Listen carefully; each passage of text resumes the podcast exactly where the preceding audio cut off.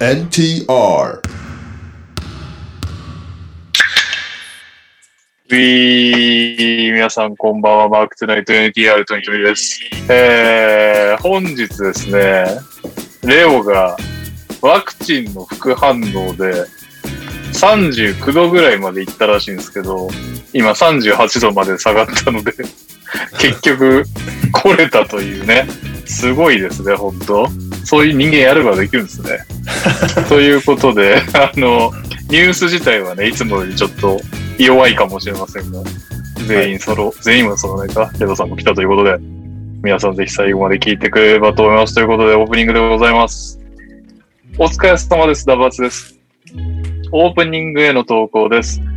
衝動買いして失敗したものでお願いします。先日、電動シェーバーを2万5千円で購入しましたが、切れ味に納得できず後悔しています。なるほど。お、ちょうど来ましたね。一人じゃあ続き、続いていきます。オリミラです。オープニングへの投稿です。発熱中に食べたいもの、またはよく食べるものでお願いいたします。ということで、この2通です。衝動買いして失敗したもの、発熱中に食べたいもの。はい。どうぞ。衝動買いして失敗したもの。うんうん。エイ、エイスースの、あの、ちっちゃいパソコン。なんでそんなんだったの覚えてるかななんか、ちょうど10年ぐらい前だと思うんですけど、うん。あの、なん、すごいちっちゃいパソコンが流行った時なかった。あったケツポケに入れれるみたいなそうそう。すごいちっちゃいパソコンで、それをなんかね、ヨドバシかどっかで私買ったんですよ。うん。で、なんかまあ当時流行りの2年契約で、うん。なんかすごい口車に乗せられて、いや、これは超便利っすよ、みたいな感じで、こんな小さいパソコン見たことないっすよ、みたいな感じだった。うん。確か当時まだスマホも出る前じゃなかったかな。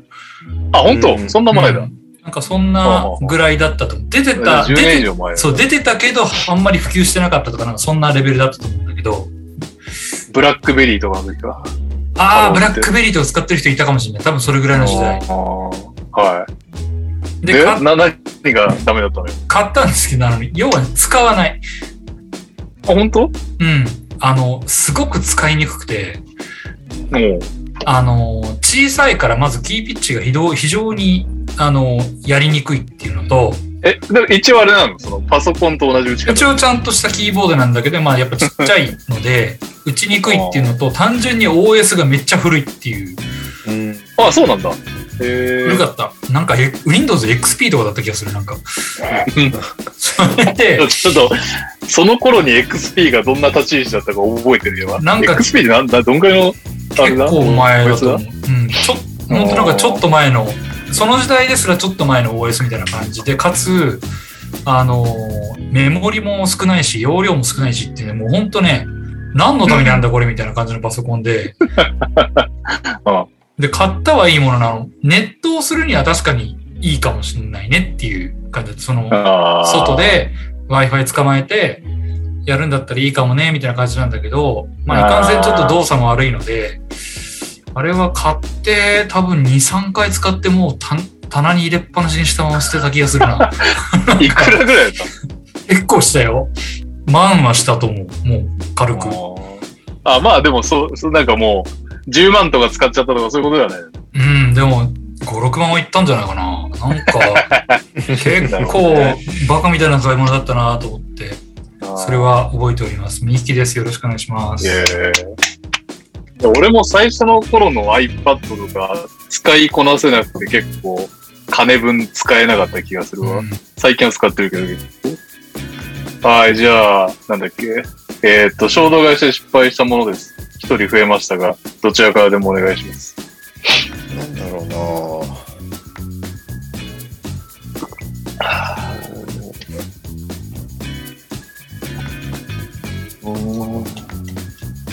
はいいっぱいありそう。はい、どうぞ。プロテイン何やる気出た時あ ったの筋肉に。 8年ぐらい前に買ったやつがいまだに封を開けずにいや、みたいな。いやいや、フーは1回ぐらい使いましょう。 そこは。買って満足したみたいな。いや筋トレのイメージは全くないな、レオ向いてないんだなってことが分かりました。かなレオです。えなんかね、電子機器は俺結構下調べするから、あんま衝動買いしないんだよね。ー、なるほどね。なんか、カズマぐらい、ちょっとストーリーに裸の自撮り上げるとかさ、そういうちょっとなんか、若干のこのなんか、なんていうんですか、自己、自己満じゃないけど、自己愛が強い人じゃないとなんかあんま続かない気がする、筋トレも。そういうタイプじゃないもんね、レオね。そうだね。いつかね、急にストーリーにレオが脱いで自撮り上げてきたらちょっと驚くもんね。そのままアングアングルで。カズマアングルで。 カズマン。はい。もう一人。衝動買いですかうん。衝動買い。どうしても欲しくなっちゃって買っちゃったけど、やめとけよかった。えっと、衝動買いか。衝動買いじゃないな。えっと、あ、衝動買いありますあります。つい最近買って、これ買わなくてもよかったんじゃねえかっていうのがあるんですけど、うんえー、左利き用のクラブですかね。おー買ったんだてか、結構やる気ある ね。謎のゴルフブーム。あの、え、まあダメだっ最た近使ったのえっと、まあ、ちょっと振っては見たんですけど、まあ、買った直後に僕今怪我しちゃってるんで、ほあとんどできないっていうのもあるんですけど、あ。うん。その、右手で2ヶ月ぐらい細々続けてて、で、なんうかんどうしてもそ、その、なんていうんですかね、その、教えてくれる方とかも、左利きなら左にしたら、みたいなことを言われて、あなんか思ったより成長しないしそうしようかなと思ってその、あ。まずアメ横行っていろいろ見たら意外とやっぱ高くてああ。でなんかセットで買わないとダメですとかも言われてちょっとそれはいらないなと思ったんでそのメルカリで何本セットみたいな空港まあ衝動買いというかまあ欲しかったんで買ったんですよ振りたかったのもあってうん。だけどなんかその後にちょっともう1、2回、あのー、上手い人に教えてもらったら右でも割とスムーズにいいくようになって自分的に。右の方がまともなクラブを持ってるところが、今んとこ。まあ親父のクラブがその扱ってるんですけど、そのああ。左ならすぐ右より上手くなるかなと思ったんですけど、左でちょっと振ってみたら、やっぱり初めはどうしてもぎこちないし、あで右がもうダメだと思ってたんですけどちょっと自分的にあもうちょっとこれで続けようかなって思い始めちゃったんでまたあ、なるほど。なんかこれ変に左を買ってどうしようかなって今ちょっと思ってるところではあるんですけどしばらくはちなるほょどねっ。ともうちょっと右でやってみようかなって思っちゃってるんでこのまま行くとちょっと左何回か振るためだけに買った感じになっちゃうなと思って。 メルカリいくらしたんですかえっと、9000、安っ。こんなもん なんだ。数本セットで9000円でしょ6本、6本セットぐらいでした。安っ。安いな。安っアイアいンやいやいいや、でや。も、アイアン6本で、はアイアン6本。い。はい、安いな。一桁違いますね。まあ、そうですね。ちょっとしばらくは買ったけど使わないと思うので、うん、ちょっと今の感じだと、買っちゃったな、みたいな、はい、なるほど気持ちになってるんで、まあ、いつか使うかもしれないんですけど、それがはいはい直近の衝動買いミスですかね。なるほど。はい。にゃおです。お久しぶりです。えおー願いしますまあ、というわけで今日ね、昼間はもうちょっと頼みの綱のレオが休みなんじゃないかということで、なんと本日は、えー、私、右利き、にゃおの3名がですね、えー、にゃお NBA 方面、日本方面右さん、そしてパラリンピック私という役割分担をせず、ニュースを展開しようということでやってきたんで、お願いしますちょっとね、いつもよりはニュース手薄だと思いますけ ど、心もとなくありがとうございますが、いきますか、早速。今週のニュースえー、じゃあ、トップバッター、にゃお先生いきましょう、NBA 方面。これ、うちの番組の冠、冠というか、看板メニューですからね。お願いしますよ。まあ、いつもレオさんの背中を見てるので、ここはそういいニュースが届けられるんじゃないかと思ってます。うん。じゃあ行きましょう。えー、行きましょう。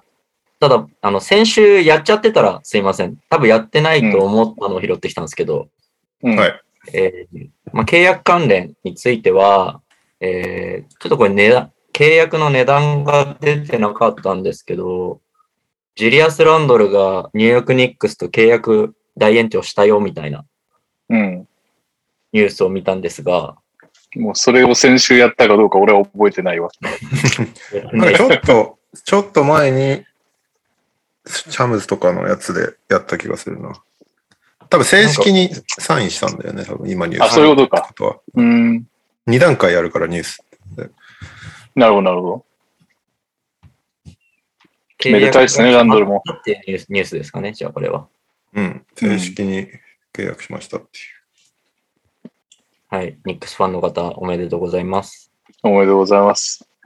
えーいや、ランドル。があんなになるとはね。そうですね。しかも、レイカーズ出身で、ニックスのスターだもんな。いつの間にか。すごいね。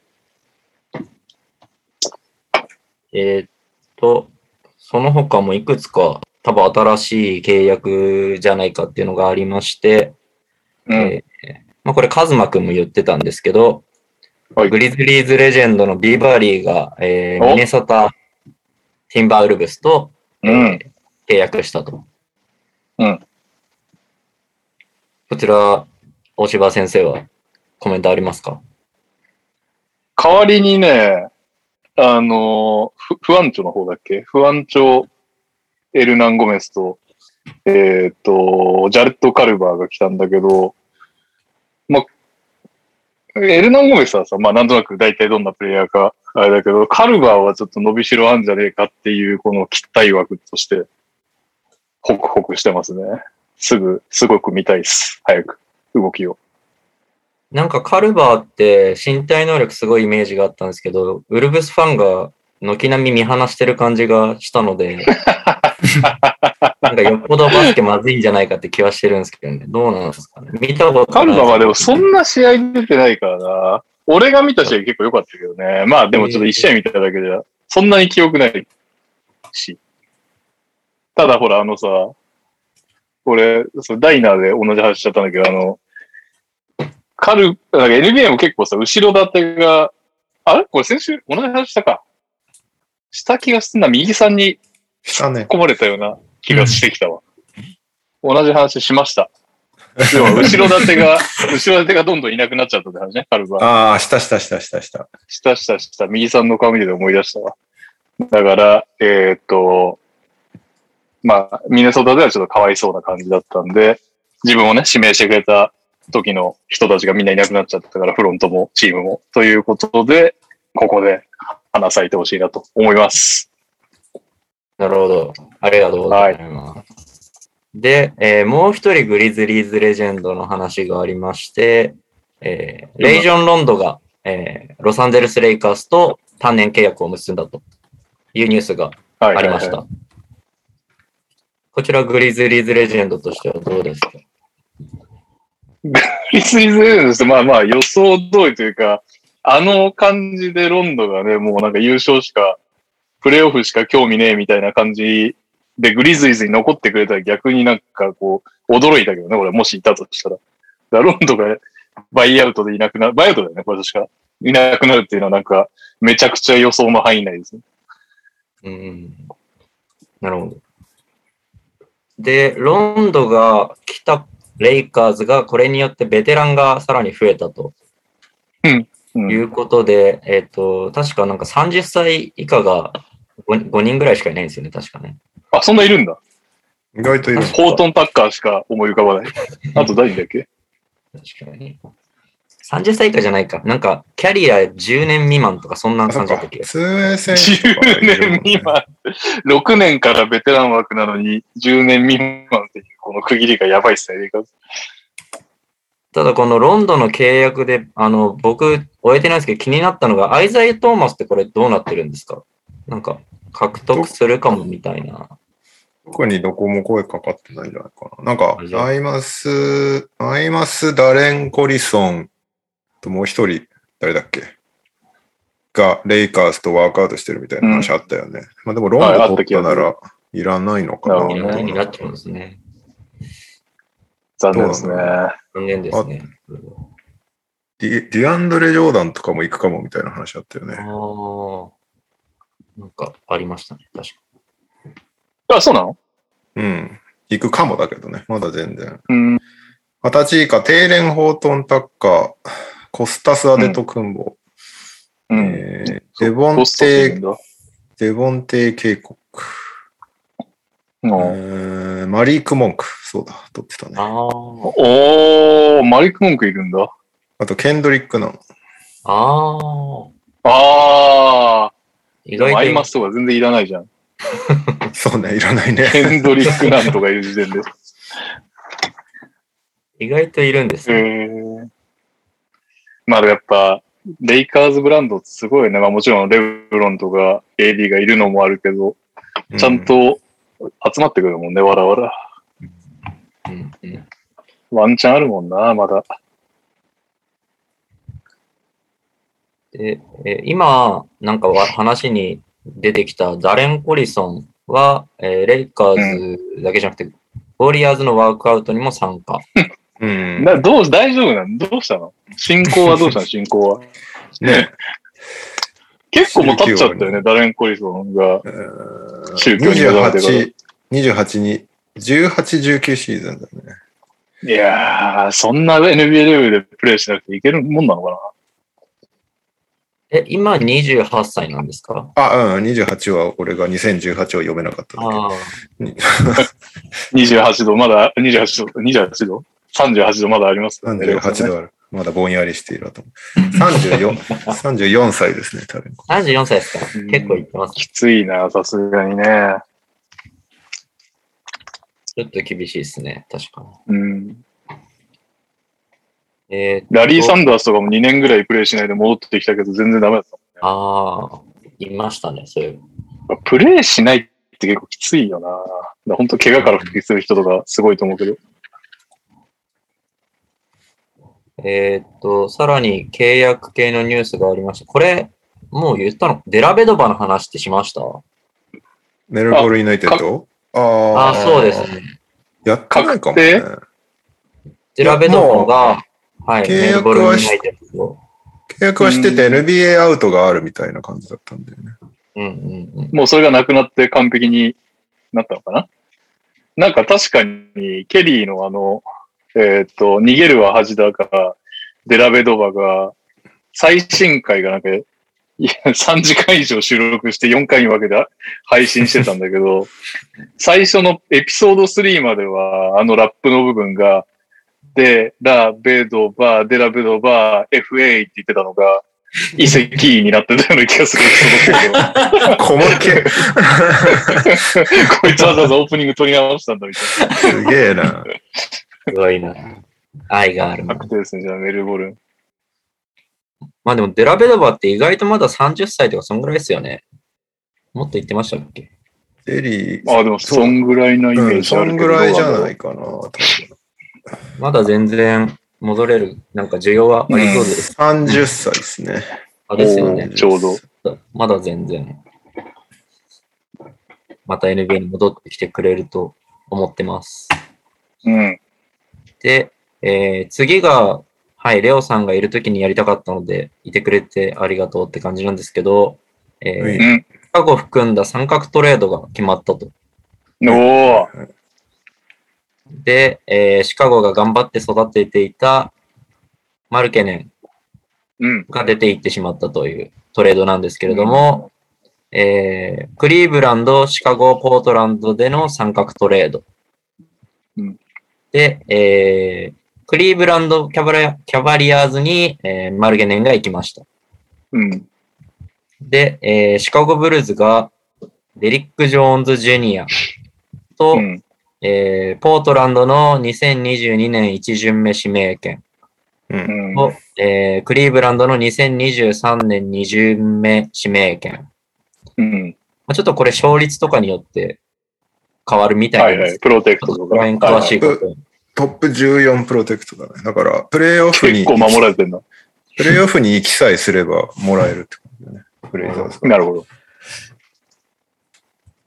で、最後、ポートランドトレイルブレイザーズにラリー・ナンスが行ったっていう三角トレードうんなんですけれども、レオさん、マルケネン、どうですかなんかね、割と好きな選手だったけど、全く、全く芽が出ないから、しょうがないと思ってたんでうん、彼と引き換えで1巡目もらえたならよかったんじゃないのかなって感じはするけどね。うんいや、てか、なんか、ポートランドそれでいいのっていう感じがちょっと若干するんですけど。なんかもラリーう、ナンスってことそう、この間、ほら、それこそダイナーで、こっちはちゃんと覚えてるけど、あの、上鈴木白秋さん、POP の双子の弟さんの方が、ブレイザーズファンで言ってたんだけど、もう、もう、キャップもガチガチだし、デリック・ジョーンズしか動かすやついないから、これでどうやっていいのを引っ張ってくるかっていうので、みんな、なんか、ファンは盛り上がってるみたいな話だったのに、あ、それでラリー・ナンス、しかも指名権出し、指名権とデリック・ジョーンズでラリー・ナンスなんだっていう、なんかこう、うーんという感じがしますけどね。別に僕はポートランドファンではないんですけど、そこまでい変わるかなって。まあでもデリック・ジョーンズ使ってなかったからな、最後の方。ローテーション落ちてたからね。ナンス、ん安くていい選手だから、ありっちゃありだとは思うけどね。キャップを減らし、キャップま、てかサラリーを減らし、戦力にもなりみたいな。うん。そんな感じですかね。ラリーナンスないデリック・ジョーンズがやりやすいってことうーん。お。いや、ラリーナンス、デリック・ジョーンズより高いですあ、そうなんだ。ね。うん。今年10ミリいってる。来来年落ちる、多分。でもうん。 9 9.6に落ちる。うーん。はい。 ディック・ジョーンズ・ジュニアがブルズにどうハマるのかちょっとわかんねえな。まあでも、ウーチェビッチみたいなストレッチしてくれるセンターの方がジョーンズはやりやすいんじゃないかなって感じはするけどね。あジョーンズってスリーどうなんだっけスリーそんなない。だからスペーシングそこまでないんだよね。だかああ、ら、なんスかラッシ、あれャよーね、みたいな感じで使った方がって感じ。いデローザンも抱えてますからね。やそうそうそうそう。どうすんだろうなってで感もじロはン、なんだっけある、ロンゾと合いそうじゃないですか。なんかああ、まあ、なるそほうどだね。そういうのはあるだろうね。うん。だブルー確ズか、にチーム内ダンクコンテストで金取れそうだよね、ブルーズは。ていうか、ニャオ、しばらく休んでたじゃん。はい。その間に、君の好きなロンゾがブルーズに行ったのはどうなのよ。え、全然嬉しいですよ。おーあ、ブルーズ。ブルーズっていうチームもいいと思います。そもそもロンゾは、え、全然いい選手だと未だに思ってるんで、ペリカンズのあの使われ方になった方がいかなかった。ペリカンズでも良かった気しますけどね。 なんでか、もど、どんどんなんか、ハンドラーの役割を奪われてった感あじがそうですね。それはちっょっともったいないなっていうのはすごいありますけど、ただまあ、ブルーズ行っても、ハンドルしまくりはしないと思うんで、そんな変わんないかとは思うんですけど、スリーも今結構うまいと思いますし、ディフェンスいいし、パスも出せるし、リバウンドも絡むし、すごくいい、いいんじゃないですかね。とブルーズ強くなると思ってるんですけど、僕は。いいっすね。いや、強くはなんないとおかしいよね。いや、な、なるよね。まあね、ここ数年マジ弱いブルーズしか見てないからあれだけ ど、さすがに、さすがに勝率上がるはずと僕も思ってます。あとはやっぱ、マルケネン、あんまり僕は、多くは見たことないですけど、やっぱり腐るには若すぎるし、能力もったいなすぎると思うんで、キャブスでどうなんのかなっていうのは結構気になりますね。キャブスも若いタレント多いもんね、今ね。うん。どうなんだろうな。どあ、うすそるれこそ、あれ、 だ逃げ飛ば次、春日さん出して、春日さんとデリーさん出して、キャブス会やるらしいっすよ。あ、そうなんだ。あ、そこはキャブス会なんだ。ある日さんが誰、誰かを知ってわけじゃない。ではないみたい。なるほど。はい。うん。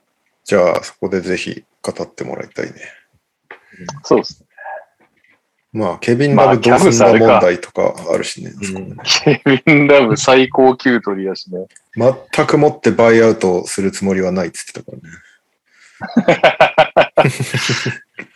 あれ、エ ヴァン・モーブリーも、あれだよね、下のポジションだよね。ケビン・ラブ、ジャレット・アレン、エヴァン・モーリー、エヴァン・モーブリー、ラウリ・マルケネンがいるのか。うん。ガチガチやな。なるほどね。うん。どうなることやら。はい。皆さんには頑張っていただきたいと思います。で、はい。えー契約系が多分基本的に以上かなって感じなんで、次のニュース行くんですけど、はいえーはい最近ちょっとあのーレオさんが怒るかもしれないんですけど、あのーうん史上最高選手は誰だの話題、論争って必ず起こると思うんですけど、うん。え、また最近も暑いんですかここ最近またなんかこう、レブロン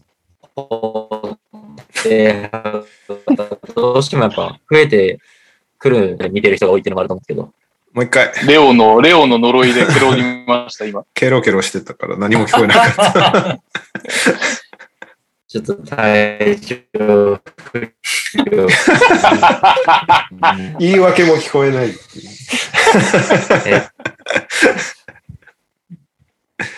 頑張れ。え、聞こえますこれ。あ、あ聞あ、こえた聞こ。えてる。やっぱ、 それ、あの、部屋、部屋変えないといけないんじゃないかな、やっ ぱり。いそう。やいやいやいやいや、部屋は変えれないです。部屋は変えれないです。ちょっとそそういうのいいんですよ。えっと、えっと、そう、今、まあ、ジョーダンは昔の人で、レブロンは現役うん。うっん。てことで、まあ、やっぱレブロンの支持者がどうしても増えてると。まあ、それはしょうがないとこういう、うん。ただ、それに対して、あの、最近、その、プロ選手たち、キャロってますうん。ケケロロっっててたまけすどっ、ていうのがき一番ケロってなか った。めっちゃクリアに聞こえたね、す ごい。えー、なんで、ダメですかちょっと、今、今いけるよ。今平気だよ。今いける今いける。今いける。喋っても平気ですかあ、いけるよいけるはよいい。けちょる。っといけるうちに行きます。はい。で、えっと、どこだそう、バスケ選手たちもコメントを続々としているんですけど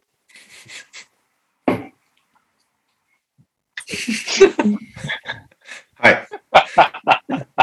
はい。で、でもなんとなくわかる。断片わかっ 的にた。わかる。バスケ選手たちもコメントを寄せている。はい、 そうです。すうん。うんみませんね。ちょっと雨のせいでね、通信が悪いんで。 何どこ何時代お前の人 何時ダ代イの人バーさん、 XP なんで。入り直した方がいいですかね、これ一回。わからん。入り直して何かが変わるな。あの、iPhone から入ろうかなと思います。もはい。なるほわかどり。ました。うん。はい。はーい。う。はい。じゃあ、だから、あ、レオさん。おお、来た。カズマ、こんばんは。衝動買いしてあー後悔したもの。いえっぱいあり僕そうだ。の、僕のオープニング却下されたんですかあなんかあった の俺、カズマの忘れてた投稿 いや、もういいです、もういいです よ。もらってたわ、そういえば。ごめん。読んでもいないわ。大丈夫。かわいそう。すいません。で、衝動買いして後悔したものですかうん。あんまりないですけどね。なんだろうな。ないのなんか、にゃおよりは買い物してるイメージあるけど。買い物は結構してますけど、なんかそんな大層な金額のものもないかなと思ってます。なんかあるかな買ってこの靴出せみたいなのない。あ、それはありますよ。それ、それ、売るんで、売るんで。売る か、売るまかあそ返うね品するんでいいんですけど。セカンダリーの市場があると強いわ後な。悔失敗しても。失敗、失敗、まあ、後悔はまでしてないんですけど、テレビ、今家にあるテレビ、ちょっと後悔してます。なんでうち、今50インチのテレビなんですけど、う。うんん。ちっちゃいなって思い始めたんですよ。 50って結構で かいんだよ。 50ってでかいんじゃないのいや、でもなんかこう、慣れてくるもんなんだなと思ってて、まだ幅的にはうち置けるんですよ、横幅的に。カズマ亭が意外とめちゃくそでかいとかそういうこなんかな、長方形なんで、距離は取れるんですよね。とうん。で、横幅もテレビ置いてるところだと別にそんなに大丈夫そうな感じなんで、ただテレビってそんな何回も買い替えるもんじゃないじゃないですか。確まあかに。ね。なので、このサイズ感のまま、あと何年か使うと、早く変えたいなって思う日が来るだろうなと思ってます。なので別に失敗ってほどじゃないですけど、ちょっと、あでもか、家電は結婚したら買い替える可能性ありますよ。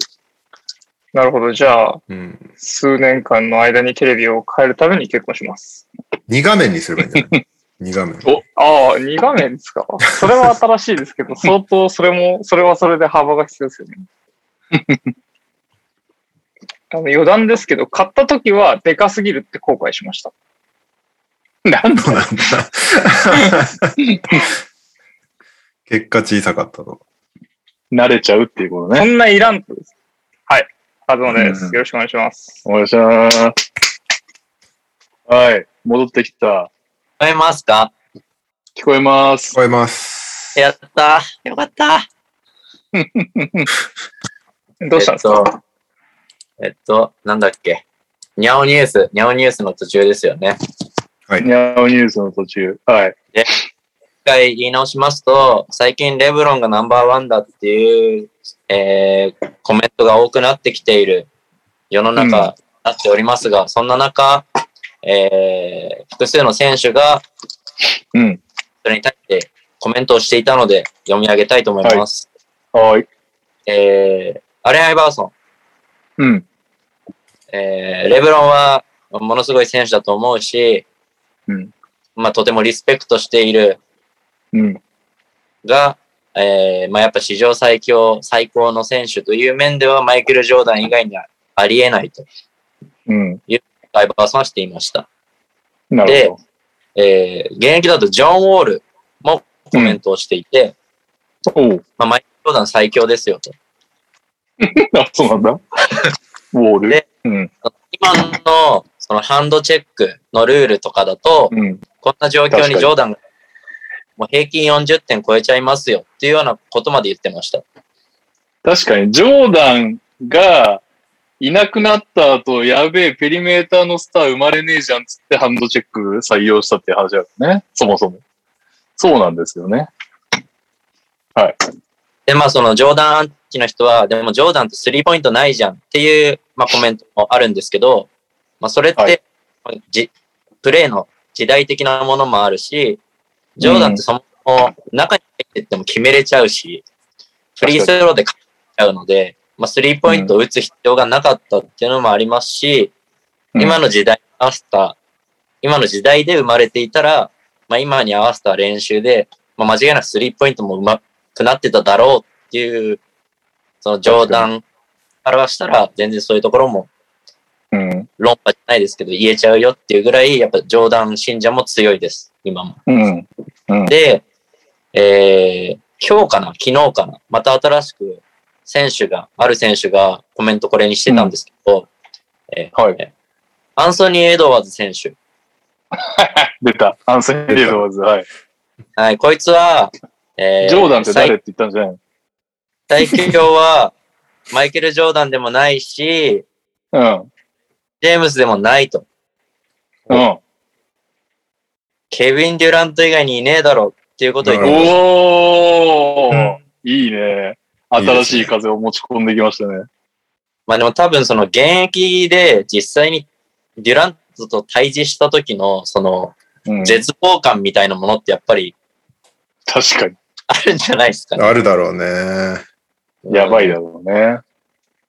やっぱそれは今回のオリンピックでも証明された部分があったので、うん。まあ非常最高の選手ってトータルしてみるとデュラントなのかって思う部分はありますけど、うんうんうん。一番点が取れちゃうとかどうしようもないっていううんか、確かにデュラントって意見もあるだろうなっていうのは感じましたね。確かにね。なんかほんと一試合瞬発的なもんで言ったら、デュラントマジですごいもんな。うんなんかもうキャリアがね、やっぱりジョーダンはもうね、みんなあのキャリアを知ってるし、レブロンもまあ、それに匹敵するぐらいのを築いてきたところに対して、ちょっとキャリア的なものは、ね、デュラントはちょっと弱いけど、まあ、にしたってすげえわな、能力は。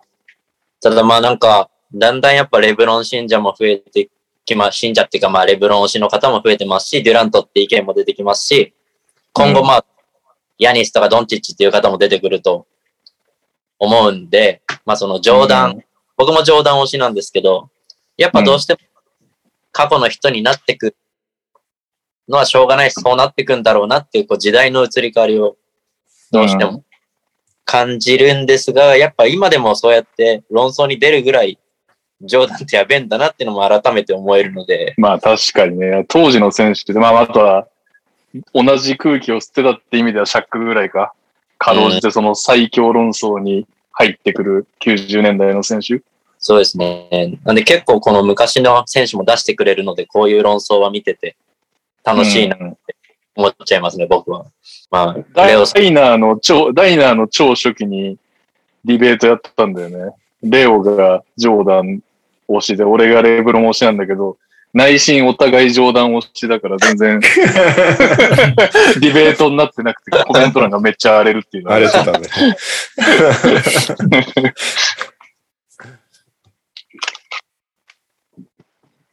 はい。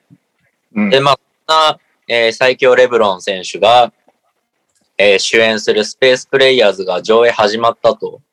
そうだ、行かないと。あそっか。まだ見てないですか皆さん。うん見。てない。見てないっすあれ。でも面白いんでしょ僕は面白いと思いましたけど、なんか考えないで見見た方がいいですけど。考えないでまあそうい俺う考えないで見るのが得意だからそういう映画じゃないと思うんで。そういう映画じゃないと思うんで、面白いと思います。なんか NBA の小ネタというか、一緒に見に行ったやつは分かってなかったりしたんですけど、それぐらいの小ネタとかも入ってたりするんで。ああ、そうなんだ。字幕で見た字幕で見ました。やって近るくとこのろ映画少ない館ですけどねが、そう、近くの映画館が吹き替えなんだよね。だから、ちょっと遠出しないと字幕が月が見ブる。ルーズファンは絶対に字幕で見た方がいいと思いまファンはそうなんだす。はい。それ以上言わないですけど。なるほど。 まあでも両方で見ようかな。両方うん、なんかふ吹きああ、替子え供のも行くからってことあ、吹き替えもちょっと楽しみな感じありますよね。そうそうそう僕レブロンが子供と一日緒に本語喋ってるのちょっと見たいです。確かに。子供と一緒に行くなら吹き替えの方がいいだろうし、なんか吹き替え版のラップパートを友達が監修してるらしくて、そうなんだへーそうそへう、ーそれは見たいなと思って。うん。来週再来週ピックアップスペースプレイヤーズ。いいっすよ。いや、再来週のがいいかな。俺ちょっとね、ダブドリか。今週ダブドリ追い込みなんで映画館行ってる場合じゃないかもしれない。じゃあ再来週かな。うん。やってんのかな、それまで。さすがにさすがに1ヶ月ぐらいやってんじゃないのやわかんないでしょ先週の直撃に大大ごけしたらすぐ終わるから。あなあ。んか人が少ないっていうツイートが多いよね。まあまあね。本時期的にやもばしいょのうかがないでしょ、しょうがない。いや、でもアンクルの竜がそれ1ヶ月ぐらいやったんじゃなかったっけああ、やったかもしれないですね。僕見に行ったところ字幕、まあそんなに大きい、あの、上映するところじゃなかったですけど、それでも完売になってましたよ。え本当ー、うん。まああの、一個空きなんで、そもそもキャパが半分ってのはあるんですけあどー、それではいはいはもいチケット上映会と次の回とその前の回も両方看板になってました。すごいね。すあ、ごいね本当すごいね。日比谷で見ました。へえ。気になるな究極の e スポーツバトル。いや、究極でしたよ。全然気になってなさそうな声です。はえっと、い。 NBA 宮ホ本さん、はい。ームは、あと一つなんですけど、これが、あのー、カズマくんが言った方がいい方面のやつなので、カズマくんにお願いしよああチャンパーホームのやつですね。うか。そう余でっすてねる。。なる余ほ ってど。るのは。チャンパー、マタニティフォトを撮りました。イエー イ。おめでたい、おめでたい。おめでとうございます。これって映せたりしますか売ってるどういうこと映せたりしますああ、今、許可しました。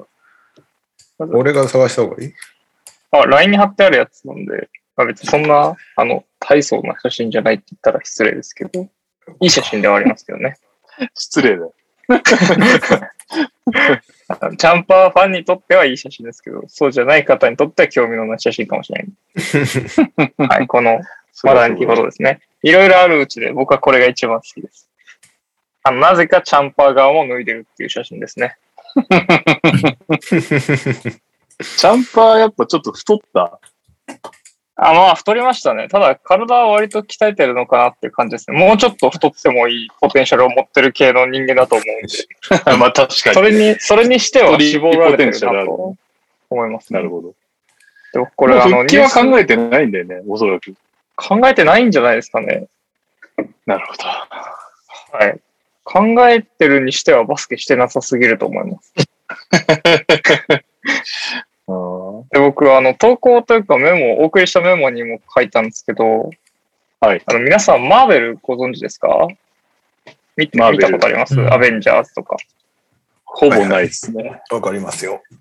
アアベインアンマンジャーズに出てる、あ、アイアンマンとかです。アベンジャーズに出てる、ホークアイにこれめちゃめちゃ似てないですかああ、わかるかも。全くわかんないな、ホークアイは。リスナーの方とかは、こう、ホークアイで検索してもらえれば出てくるんですけど、どんどんチャンパンにできてるんで、もしかしたら、アベンジャーズ入りもありえますね。なるほど。入れ替わる可能性 が。はい。そっち側の方で復帰する可能性あるんで、なるほど。はい。引き続できもチャ実ンパンに際、はいイケメンだしね、喋れるし、芸能に進んでもおかしくはないよね。おかしくないですよね。スタモイルデいいルしとかやってもおかしくないね。役者はね、力量が試されるから知らんけど。確かに。でも、あのレブロン・ジェームスさんもやってるんで、あの、確かにう宇宙、宇宙やりちんの方のスペースプレイヤーズ出てるかもしれないですね。出ちゃうか な、チャンパー主演。宇宙やりちん。チャンパフォームは以上です。はーい。はい。NBA 方面は、僕が持ってるのは以上になります。はい。にゃお、にゃおの気になったニュース、プラスアルファありますありましあたー、さ先にニャオニュースやっちゃっていいんですかにゃおニュースやっちゃってください。あのーこれもちょっとレオさんがツイートしてくれてたものなんですけど、あの、トレーディングカード関係の話題で、ああ、ね、うね。ん先週だから先々週に青いないから。なあ、はいはいはいはいはいはい。お今、NBA のカードって、うん他人いう企業が、まあ、独占契約してるとかお話ししてるにけど、うん、パニーにね、はい。で、その状況がまあ大体10年ぐらい続いてたんですね。2010年ぐらいから。で、うんまあ、そもそもパニーニがなんでカード会社契約したのか、背景的なものが、もともと NBA カード出してたアッパーデック社とかうん。うんうん。が、まあ、年々その、高騰化してったんですよ。パックとかボックスが。うん。あで、それをはい見かねて、もっとうん。子供が食べるものにするべきだっていう信念というか、触れ込みでパニーニ社が買収してはじえ、そうなの、はそい。もそもは。そうなの全然違うやん、方向性。で、まあ、初期の頃、初めの数年は、まあなんかその、NBA カードっていう、今までやってきたことないビジネスの中で結構パニーニ社って頑張ってて、うん。安くていいものを作ってたんですよ、実際に。へえただ、まあ、ここ数年はトニーさんの今の反応である、わかる通り、うん。高くなってると。うん。うん。あの、ディスってたアッパーデックが比になんないぐらい高くしてってる んですよ、今うん。でもう子供どころか大人も買えない趣味になっちゃった。はいはいはい。で、まあ、そのパニーニ社の、まあ、ちょっと暴暴挙というか殿様商売みたいなのを、まあ、うんみかんとか、そのカードで儲かるんだっていうビッグビジネスチャンスだと思ってなのかわかんないんですけど、ああ、まだわかんないんだ。どういうモチベか。わかんないんですけど、えー、この度あの、ファナ、ファナティック社っうん。ていう会社、グッズのアパレルのイメージだよね。アパレルのイメージだよね。そうですね、ユニフォームとか、スポーツ関連では出しているような、扱っているような会社で、まあカードは今までやったことない企業さんと、うんその、パニーニとは企業母体の、まあ、資金力が全然違うんですね。うん。おー数十倍ぐらいはファナファナティック社のがあるみたいなんですよ。うんうんうん。なるほど。お金に物言わせて、買収できちゃうんで、ライセンスを。はいはい。もうこのファナティック社が、えー、NBA カード、パニーニから取って変わることがほぼ決まってるみたいなんですね。うん。で、まあそれいつからかっていうと、まあパニーニの契約がうん。 2005年ぐらい、あと多分5年ぐらい残ってるんですよ。はいはいはい。なんであと5年間はパニーニのやつが続くんですけど、うん。うん。まあ、どうす、5年後にはあなたもう出せなくなりますよってパニーに言われてるわけじゃないですか。うん。そうなった時に、その、まあ、最後だからってこう、大盤振る舞いになるのか、う。うんん。どっちに振るかだよね。荒稼ぎってことで在庫処理的にもうボンボンボンボン出してくんのかがちょっと、どっちに転ぶかわかんないんですけど、ど、ここ数年、後の何年かは、多分パニーニが何かしら、いろいろしてくると思うので、そこはちょっと、うん。興味はあるなっていうところと、まあ、ファナティック社がどういうモチベで参入してくるかわかんない。うんまあ、そのパニーにも入った時は良かったっていうのもあるので、うん。やっ今のパニ、なるほどね。ひどい状況よりは良くなるんじゃないかっていうことで、結構 NBA カード界隈では前向きな意見が多いというか、この状況じゃないかっていう期待がありますね。うんで、NBA 自体はもうカードのライセンス売っちゃえば別にカード会社がどんな横暴な値段してもどうでもいいって感じもう全然だ。関 NBA 与し自ない。体は。はい。なるほどね。うん。で、このファナティック社が、NBA だけすじゃごなくて、く、どうでもいいんだけど、ファナティックスじゃなかったっけファナティックスでしたっけな気がすファナる。S が入る気がすファるナ。ティックスです。ファナティックス社か。すいません。ファナティうん。ックス社が、まあ、今回 NBA で、MLB、メジャーリーグのカード、ライセンスも一緒に買っちゃうらしい。はい。で、こっちは、メジャーリーグってずーっとトップス社っていうところが出してるんですよ。うん。やば。はい。多分、70年ぐらい出してるんですよ。マジ。トップスのイメージある取わっ。て変わるんだ野球で、のカこード。こが、もうなんか一方的に打ち切るらしいんですよ。もうファナティックス社が、資金力がありすぎて、えもうポンとトップ数じゃ出せないような値段を出しちゃって、ー、一瞬で切っはいはいはいて、なんか NBA 以上に MLB のカード界隈は結構、うわ、マジかよ、みたいに。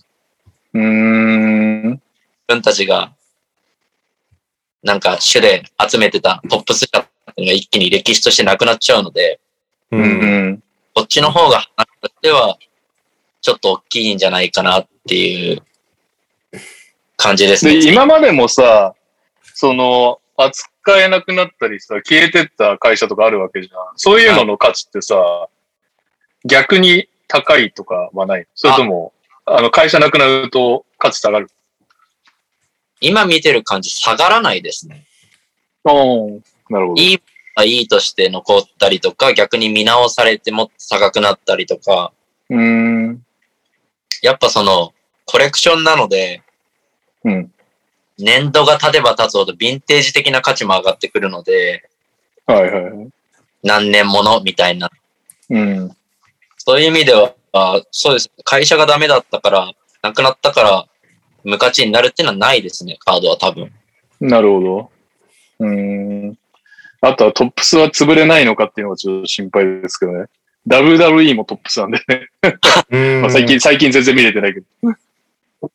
そうですね、カード界は多分、このファナティックス社が味を占めたらもっと他のスポーツにも参入してくるかもしれないので、うん。確かに。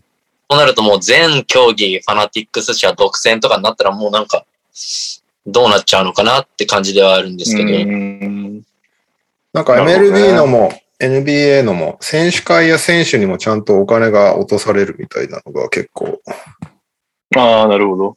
大きなポイントらしいけどね。うんうんうん。なるほどただなんか、その、ファナティックス社は、カードを作るっていう歴史もなければ、カードを作れるデザイナーとかもいないので、うん、あーそうだよね。こうどうするのかなっていうのが結構話題になってて、なんかもしかしたら、パニーニとかトップスとか、アッパーでああ、デザイナーをもう引き取るみたいな。雇っちゃうんじゃないか、中に入れちゃうんじゃないかみたいな話とかなるほもど。出てるみたいなので、どうなるか、今後、動向は気になるっていう状態ですね。うーん。面白いですね。そうですね。なんか安くなったらまた皆さんに、なんかリスナーの方とかにもぜひ進めたいなとは思ってるんで、ぜひ安くしていただき、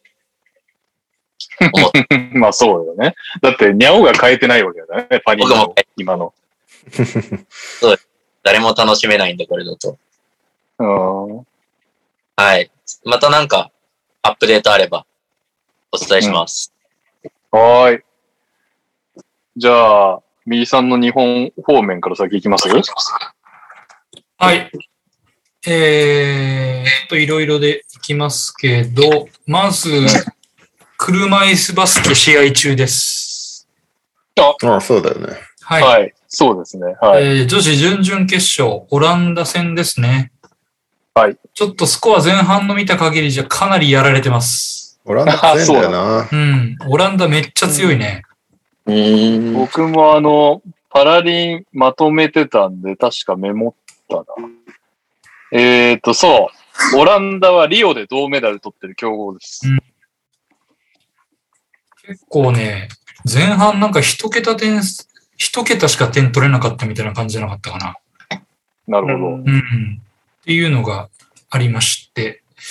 はい。あ、そうですね。28対6です。全1コーナー。マジか。やば。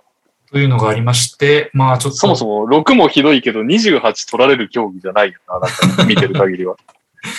すごいね。まあちょっと頑張ってもらいたいですはいが。で、えー男子の方が明日からですかね。うん。始まります。はい。はい。まあこちらも期待。男子はいい感じでしたね。い4勝1敗で。ちなみにすいません、えー僕がパラリンまとめたんで大丈夫です。 あ、そうかそうか。 僕、なんなら車椅子しかやってない です。あ、そうかそうかそうか。うんうんはい。失礼しま した。じゃあ、詳しくは後ほど。はい。はい。えー、それで国内ニュース、えー、男から、あんまりないんですけど、男子から行くと、少ないわな、このえ時ー期っ。と、宇都宮が田臥勇太のキャプテン続投を発表。あ、そうなんだ。はい。らしいでへす。ー今日ですね田臥さんえー2013年に就任した田臥勇太が2021-22シーズンもやるということすげで、ええー今年10え。月ずっ4と田臥さんがキャプテンなんだ。それも知らなかったよ、俺。らしいですよ。今年よへー10月に41歳だそうで、そうですよね。一個上だもんな。すごいですね。いやいやいや、頑張ってください。え安西ヘッドコーチ、おな同い年だね。ー、やばいね。うんなかなか。でですね、えっと、女子の話題がちょっといくつかあるんですけど、はい。えー、まず、えー、トヨタの安間さんがドイおーツそブうンだデスリーガに電撃移びっ籍くりした。あ、すごい。えーっと、ブンブンデスリーガのちょっと読めません。なんとかっていうところに移籍、はい、移籍しました。はい。まあ、詳しくは、えーそちらを読んでください。沖縄出身なんですね。うんすげえ活躍したけど選ばれなかったね。沖縄出、トヨタ優勝したもんね、だって。そうそう。その多分正ポイントガードだよね、安間さんって。なんならプレイオフ MVP に輝いてますね。うん。うん。藤井優馬選手とかもそうだけど、そこまでなって、代表じゃないと、じゃあどうすりゃいいんだみたいになってくるよね。はい。えー、続きましてですね、えーちょっと残念なニュースが続くんですけど、あー、ちょっとその前にいいニュース言っておきましょうか。いいニュースっていうか、えーアジアカップに向けた女子日本代表候補が発表されまして、えうんー、渡嘉敷蘭もリスト入りしました。ね。おー、おめでたい。 16名、えーちょっと名前はそれぞれで見ていただいて、 あの、 まあ、あの基本的に、あの、やっぱまあ、オリンピックのメンバー中心っていうところではあるんですけど、やっぱ一番大きいニュースはラムちゃん復帰っていう、うんう。ん、そうねいいっことですかね。町田がいねえんだよな。町田いないね。そうなんだ。うんへうんもう余裕ぶっこいてるパターンじゃないんですかなんかそうの、んしかも出ねすまでもない的な感じじゃえ。ないいですかや、すいません。ちょっと質問していいですかはヘい。ッドコーチ誰なの恩塚さん。い恩塚さんです。ホーバスはもう一区切りなんですかや、あのーこれはもうだいぶ前からアジアカップは恩塚さんでやるっていう方針だったらしい。そのあーそうなんだどうこうやりまえすかー、だからまだ全然、そこは中ホーバスは見国てて。うん。うんなるほど。はい、すいません。はい。メンバー気になる方は見てください。うんえーで、えーちょっと残念なニュース。W リーグオータムカップ2021高崎があ行われるんですが、9月3日ですね。うん。 9月3日から金曜か。はい。はいえー5日にかけて高崎アリーナ、群馬でやるんですけど、エネオス、富士うん通、滋賀銀行出場自体。おー。まあなんかエネやオスるはやはる、んだ。そう、あの、怪我人が続出して、チーム編成がそもそもできないっていうことらしいです。ああ、そうなんだ。うんコロナじゃないんだ。えーで、プラスそのさっき言ったアジアカップの日本代表に選手5人取られちゃったっていうんで、うん。なるほど。うん、名門ならではの辛さですね。結構大変ですね。で、富士通はコロナ陽性者が出たんで辞退。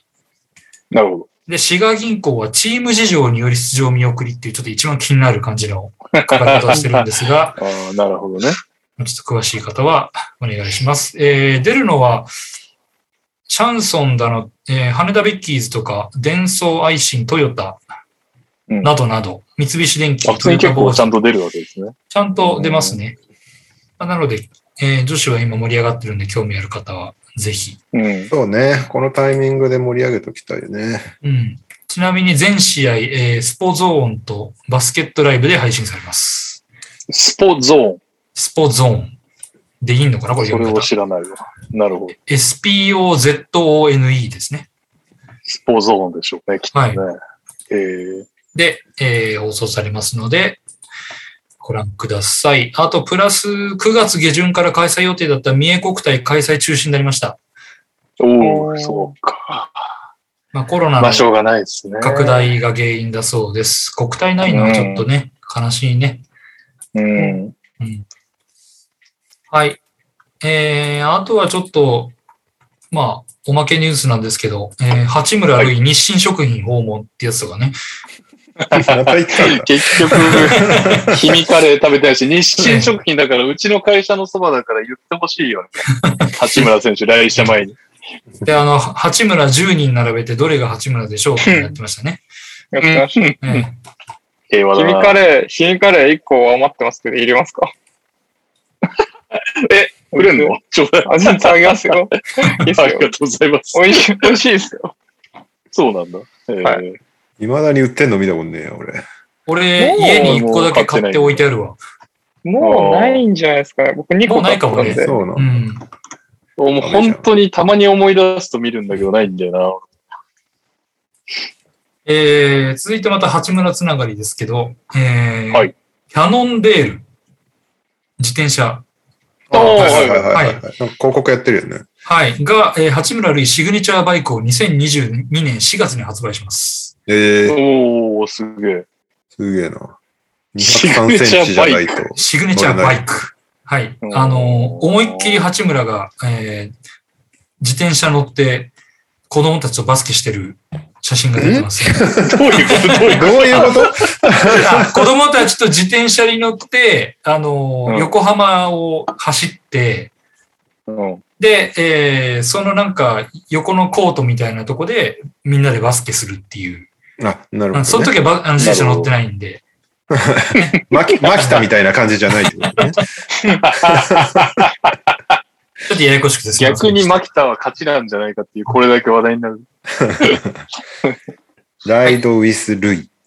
なるほど。うんなので、えー2022年4月欲しい方は予約してください。いくらでどんなルックスなんだろ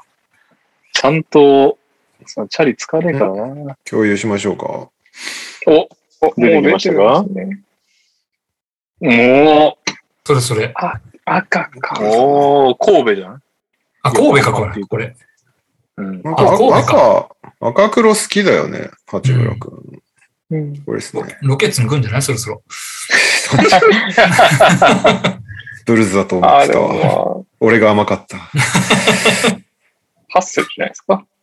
マッドブラックからラリーレッドにフェードしてるデザインが特徴的だそうです。まここはあ、なんていうか、ふ八村感は別にないけど、普通にかっこいいっす。そうね。背が高くても乗れるみたいなのがあるのかなないのか価格見て、な一番気になる。しかも発売時期2021になってくる。2022年だよね。確かでしょうね、そうですおねそらく予定です。 21年4月だともう売ってないとおかしいもんね。シクロワイヤード .jp さん。はい。誤食ですよ。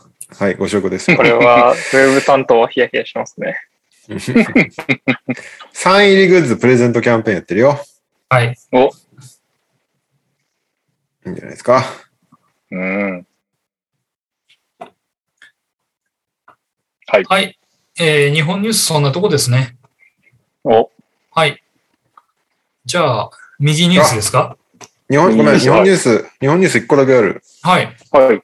あのーなんだ、男子のワールドカップの抽選が出たよね。こうん。う。なるほど。 2023の、えーっと、ワールドカップ。ちょっと待ってね。そもそも日本は共催なので出れるんだけど、はい。一応予選は予選でちゃんとやるということで、こちらですね。日本はグループ B、オーストラリア、中国、日本、台湾。うん。なんかいっつも予選でオーストラリアとやってない日本って。というか、結構強いとこ入っちゃった感じ、入ったね。うんまあまあ、結果関係ないからいいっちゃいいんだけど。あ一応そっかそっか。んかけないホスト国だか関ら、出れるは出れる。ああ、そういうことか。そういうことか、そそういうことか。そういうことかフィリピンと日本とインドネシア3カ国による共催で、フィリピンと日本なはもう枠決まってて、インドネシアだけなんかクォーターファイナルかなんかに勝ち進めば出れるみたいなえー、へルえールだ ったね。何なんだろうね、その、フィバの作る条件はいつも。ね、なんか日本もギリギリ までオリンピックっていうのも分かんなかったし。フリーダムすぎるよね。一応全部読むなとんグルかープそう、 A。そうそう、さじ加減なんだよね。そうそうそうそう そう。いいじゃん、インドネシアも入れてやってや。 力を持ちすぎてる。うんえーっと、グループ A、ニュージーランド、韓国、フィリピン、インド。グループ B、オーストラリア、中国、日本、台湾。グループ C、えー、ジョーダン、ヨルダンレバノン。夜、どっちになったんだっけヨーダンになったどっちが正解なジョーダンになったのかうんヨーダンに本当そう統一された気がするヨ。ルダンがジョーダンになった。そうです。失礼しました。ジョーダン、レバノン、インドネシア、カザフスタン。グループ D がイラン。あ違うな。KSA ってサウジアラビアか、これ。なるごめほど。んなさい。グループ C、ジョーダン、レバノン、インドネシア、サウジアラビアかな ?KSA って。グループ D、イラン、カザフスタン、シリア、バーレーンかな ?BRN ってな。るほど。うん。ということで、日本はオーストラリア、中国、台湾。まあ、一応、あれじゃないですか。どどうせなら強いところでやった方がレベルアップできるし、ちょうどいいのかもしれない。確かそうに。だね。うん。ということです。はい。はい。 では、右利き的個人ニュースでよろしいでしょうか。はい。はいえー、今、美味しいプリンを見つけました。おーいいいいですね。えー、プリン好きな方多いと思うんですけど、うん。まあ本当世の中にはあまたのプリンがあるじゃないですか。ありますね。ちょっとねあるよね。うん。あの、その中でも、もうちょっと自分の中でね、もう総合点が高すぎるプリンを見つけたので、ぜひ食べてほしい。えうん。えー、東京はですね、板橋にあるんですけど、えおはい。えーっと、エファール川村屋というお店でして、うん。カタカナで聞いエたフことなァ,、いですねエファールね。で、川村エ屋、ファール川、川は、あの、三本川じゃない川。あうの、ん山水に可能の川に河村村、選手ね。河村そうそうう、ん。村ビレッジの屋号の屋。で、そこの、あのー名前を冠してるエファールっていうプリンがあるんですよ。はい。で、これがですね、あのーちょっと固めのプリンでして、あの、滑らか系じゃない、流行りの滑らか系ではなくて、ちょっと硬い感じ、あの、スプーンを突っ込むとちょっと反発するぐらいのうん。うん。硬い、ああ、そこそこそこ。そのね、その左、それそれそれ、その今カーソルがついてる、それ。うん。これなんですけど、これなんとですね、100円。え、こんな本格的なプリンがそう。ああのーここね、パン屋さんなんですよ。あ、そうなんだ。そう、パン屋、パン屋洋菓子屋っていう感じで、行ったらね、普通にパン売ってて、あとケーキとかも売ってるんですけど、あ、そうで、今ちょっと画面共有で出てるんですけど、いろんな種類のプリンがあって、うん。あのーまあ、割と値段ピンキリなんですね。高いうん、あの、すごくいい美味しいプリンもあるんですけど、この一番安い FR って100円のプリンが凄まじくコスパもいい上に美味しいっていうええへえ。で、これが人気で、あのーう板橋の近所のですね、あの、洋華堂かなヨークマート。うん。あはの、ちょうど前まであの、えっ、と、あれだ、エクセレンス、東京エクセレンスが、うんホームコートにしてた、あの、あずさの体育館あるじゃないですか。うん。あそこの裏手に、ちょっとでっかい、あの、い洋華堂系列のスーパーのヨークマートってあるんですけど、うんもそこ板橋なんでちょっとあの近いっていうのもあって、この FR プリンを、あの、うん本当大量に仕入れてるんですね。う。へで、え。そこでも買えるんですよ。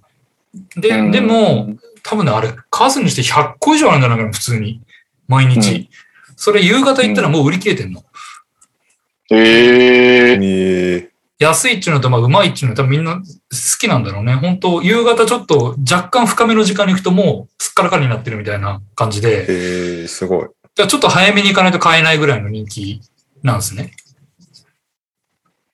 なるほど。まあ、あの、プリンはいろいろ好みがあるとは思うんですけど、ちょっと私、固めのプリンが好きなもんで、あの、気になるな。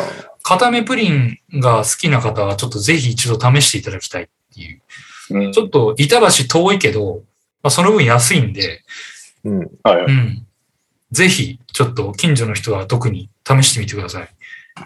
なるほど。はい。以上です。はい。じゃあ、ちょっと右ニュースと、前後はしたんですが、日本方面の投稿行っていいですかはい。えー、こんにちは、こんばんは、えりごです。それでは行きますか。今週の秋田、うちなーへ見せつけようか、初陣を、ここから始まる新たな一生ということで、秋田さん、今週末、琉球とえー練習試合をするようです。なんか練習試合もね、無観客が増えてますね。ただバスケットライブで結構配信する試合が多いんで、私も、えっ、と、仙台対宇都宮9月4日のバスケットライブで配信ありますけど、行ってまいります。いらっしゃい。はい。続きまして、オリミラです。今週のニュースへ投稿です。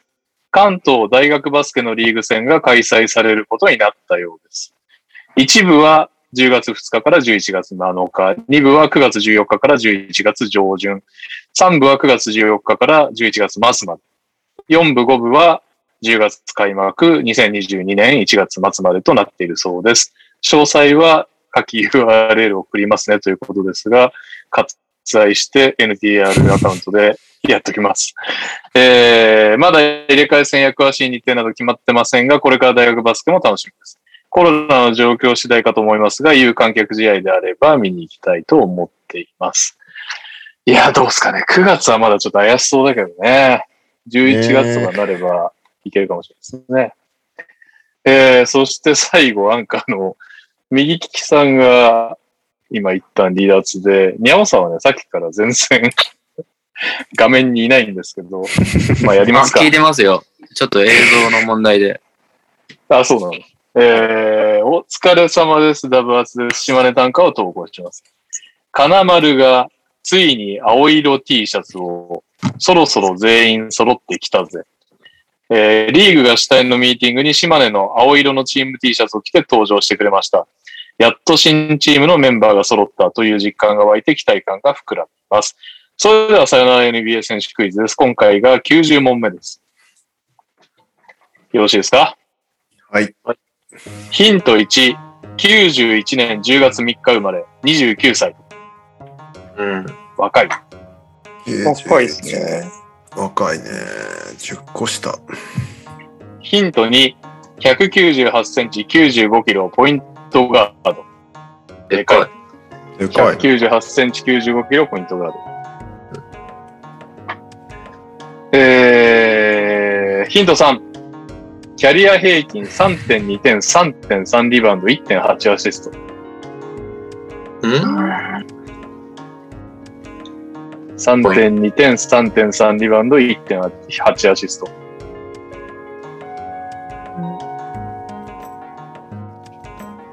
えーヒント4、NBA キャリア1年、G リーグを含めると5年。うん。 これどっからわかるかな俺はヒント8までわかんないんだけどな、俺は。ヒント5。2016年テキサスレジェンズからプロキャリアスタート。 ?6 年。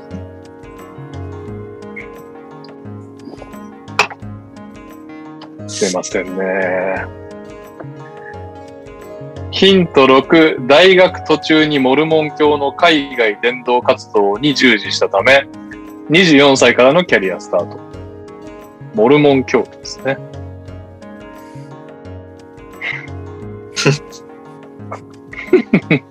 全然わかんない。まあ、ヒント7は、ヒント7はヒントになってるのかわかんないですけど、大学は BYU ですね。ブリカム・ヤング大学というまことあで、まあヒン、トそうだろろうね。そりゃそうだろうって話ですね。僕はちなみに多分ヒント8で答え出ましたね。いいですかそのヒント8いっちゃって。NCWA シーズンでトリプルダブル12回の歴代最高記録を持っています。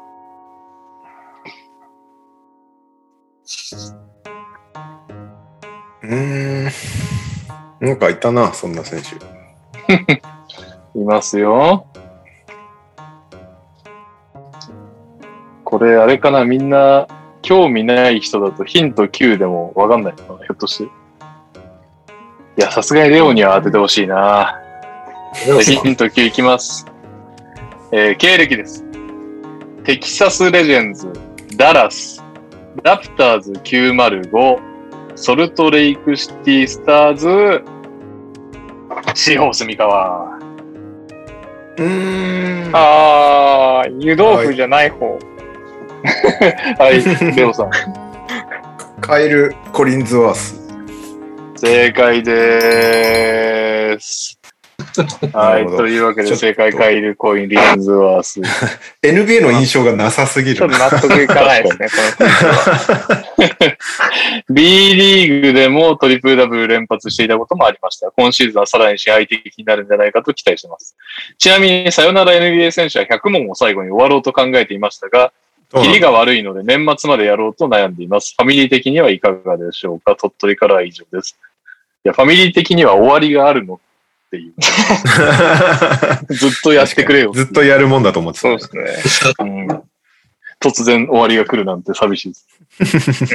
はい。ということで、ダブアスさん、一生頑張っていただいて、私のパラリンピックニュースになります。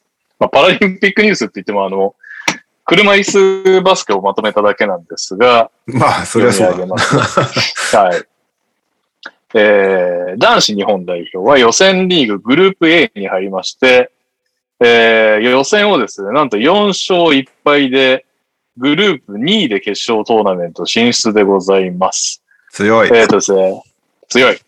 コロンビア、韓国、カナダと3立てしてスペインに負け、えー最後、えーピックアップゲームでもあるトルコ戦に快勝して、駒を進めました。で、ちなみになんですけど、私調べによりますと、カナダを倒したことがすごいらしくて、うん。カナダにはイスバス界のマイケル・ジョーダンと呼ばれているパット・アンダーソンという選手がいると。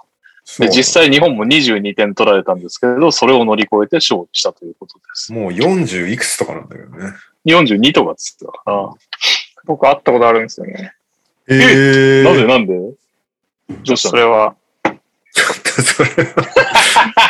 じゃあ言うな。聞くだろう、なんで。あ会ったことある。えー日本はですね、まあ、日替わりヒーローが出てはいるんですが、大会通してセンターの秋田選手が活躍しますね。平均13.8点取ってるんですが、負けたスペイン戦は高さで負けてしまい4点だったということで、まあ、ピックアップゲームで詳しく話しますけど、トルコ戦のようにちょっとオールコートで素早いバスケに盛り、えー、持ち込みたいと。そして秋田選手でフィニッシュみたいなのが勝ちパターンなのかもしれません。えー準々決勝の間、さっき右さんも言ってましたが、オーストラリアで明日9月1日の夜8時45分からの試合となってます。そして女子はもう結果出ちゃったのかな負けたんでしょうね、きっとさっきの感じだとね。うん。えー一応、ここまでの戦いぶりを言いますと、予選リーグはグループ A。オーストラリア、イギリス、カナダ、ドイツと戦って、オーストラリアとイギリスに2連勝したんですが、カナダ、ドイツに負けまして、しかもドイツはね、惜しかったんですね。あの、最後の最後に逆転負けを喫するという、喫するという形でした。ただ2勝2敗だったんですけど、予選リーグ3位で決勝トーナメント進出し、えー先ほどの速報によりますと、リオで銅メダルのオランダ、強豪オランダに負けてしまったようです。えーちなみに女子はですね、藤井組っていう選手がすごいことになってまして、うんカナダなんて完敗だったんですよ、カナダ戦。日本って、三多分35点しか取ってないんですけど、これ多分僕のあれがあってれば。うん。なんと、藤井選手、この完敗だったカナダ戦含めて全試合2桁得点をかましました、予選リーグ。うんえで、平均13.3点ということで、多分あの、 もうピックアップゲーム見てればわかるんですけど、平均でそんな、平均はともかくあの、安定して毎試合2桁取れるスポーツじゃないんですよね。そうだだね。からあうの、んはい。いや、本当すごかったです、ね。オランダ戦は2得点に終わってますね。ああ、さすが、強かったですね。オランダ何対何で負けたんですか結局。 82対24。うわ、すごい差だね。えー、はい。えー、っと、ということで、私もなんかくだらないニュースを結構探したんですけど、全然いいのが見つからなくてですね、あの、パラリンに関わるニュースだったんですけど、あの、パラリンって俺知らなかったんだけど、大会直前にクラス分けを、クラス分けで障害の軽度、重度をもう一回審査するっていう過程が大会直前に入るらしいんですよ。で、なんとですね、あのー陸上男子400メートルの伊藤選手って、その、メダル候補だったらしいんですけど、まさかの直前に、あ、もうちょっと君障害軽いねみたいな判定になって、あのー惨敗と。めっちゃかわいそうだなねっ。たそうです。いや、めっちゃかわいそう。そんなのあるんだと思って。なんでそんな直前じゃないといけないんだろその障害が、えーっと、伊藤選手の場合は、まあちょっと本当にかわいそうなんですけど、中枢神経に起こる、起きる多発性硬化症を抱えてるってことで、脊髄などの。だからまあ基本的にはどんどん重くなるはずなんですけど、これなんですかね、やっぱそういう障害だと日によって調子がいいとか悪いとかあるのか、ちょっとわかりませんが。だ要は判定がずれることもあり得るということなんでしょうね。そうですそね。んなパのさラリンが、パラリンがあの二十何日に始まりましたけど、このクラス分けのテスト、テストというか診断が20日に行われて、8月20日の診断でクラス分けっていう。だからまあ、一心一体なんですね、病状が。だから、一心の時に軽いと判断されると、クラス分けでも軽くなるえとえいなんうかこ、とだそうで。チームスポーツとか、ローテーションにも関わってきちゃうじゃんね、車椅子バスケ。そうなんだよね。そうそう。イスバスなんかまさにそうだし、イスバスはそもそもあれだよね。パラリンピックから怒られてたのが、俺ちょっと記憶あやふやだけど、その、障害分けちょっといい加減じゃねえかよみたいな感じで、うん、その、車椅子バスケ自体がパラリン競技になるかならないかみたいな話も一ってあったはずだから、でもこれはそれほどシビアな問題ってことだよね。まあ確かに言われてみれば、その、怪我でね、ダメになった人も、ダメっていうか、その足が使えないとかって、あの、なんだっけ、それこそ、あの、なんだ、えー、リアル、リアルのトラックに入られちゃった子みたいな、うんもう絶対クラスが変わらない人もいると思うんですけど、確かに、ね、ちょっと回復傾向が見られる、見られないとかでね、変わったりするんだと思うと、いや意外とそういう大変さがあるんだっていうことに気づかされましたね。そんなニュースでございました。僕がね、鈴木亜美がの結婚の理由はナンパだったとか、そういう、そういうのしか見つけられず、こちらのニュースを選んだ次第でございます。というわけで、この流れでパラリン行っちゃった方がいいのかな、そうねピックアップ行きますかじゃあ、ちょっと、いつもとは、えー順番を入れ替えまして、ピックアップゲームイエーイというわけで、今週ピックアップするのは、たった今申し上げました通り、パラリンピック男子予選リーググループ A 日本代表5試合目となりましたトルコ戦です。えー序盤トルコにペースを握られたんですが、第2クォーターに逆転して28対27で折り返すと、えー後半頭またね、トルコに逆転許したんですが、第4クォーター、怒涛のオールコートプレスで22対11と突き放して最終スコア67対55で解消しました。えーまあ、日本は相手のエースらしいグルブラック選手を9点に抑え込んだということで、まあそこら辺、ディフェンスが勝因になったということでございます。香西選手22点、藤本選手19点、秋田選手12点でした。ファイト久々にファイトだこれ、鳥海選手40分出てんだよね。うーん。すごいよね。4全得点然。見られておらずで恐縮ですが。な。え、結局、ニャオは見れたの僕は車椅子バスケというものをまだ見たことがありま せん。カナダ戦はちょこちょこ見てた。お前なんか昨日、昨日あれだっつって見てないからやばいみたいな感じだったね。やばいまあ、そのま今もま、そのまま。今日、今日魅力を、魅力を聞こうかなって思ってます、皆さん。レオは見れたうん、断片的だけどね、死んでたから見てた。そんなに真面目に は。見えてない待って待って、ピックアップゲーム史上最もやばくないまあでもあの、なんだっけ、相手のエース、5番の人がさ、グル、ブラック。グルグラ。なんか、他の試合もそうだったんだ。この人がもう絶対的エースなのよ、トルコって。こいつがうんうん調子いいかどうかによって勝ち負けが決まるみたいなチームなんだけど、トルコって。はいすっげえイライラしてたもんね、最後の方。他の試合でも、もう全ショット、全ポゼッションで審判に文句を言うのよ、この人も。うん。で、その感じが日本戦でも見受けられたけども、最後の方は超イライラしてたから、まあ日本の作戦勝ちだなって感じはちょっとするよね。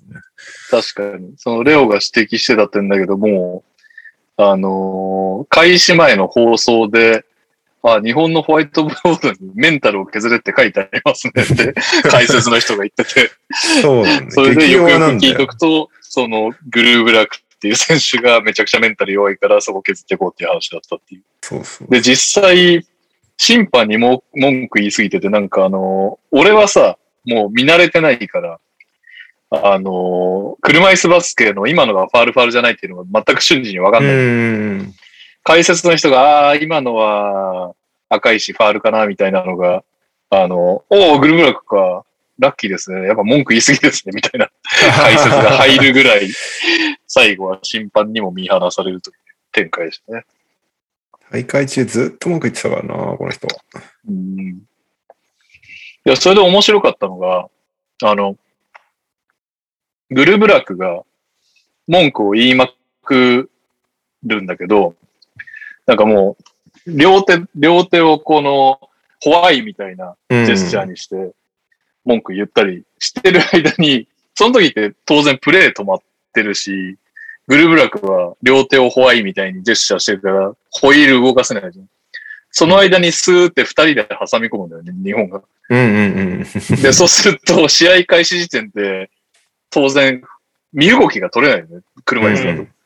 二、人に挟まれたら。っていうので、ずっとブルブラックがいない間に日本が速攻するみたいなのがすげえあって、あ、こういう戦術なんだってそうそうそう。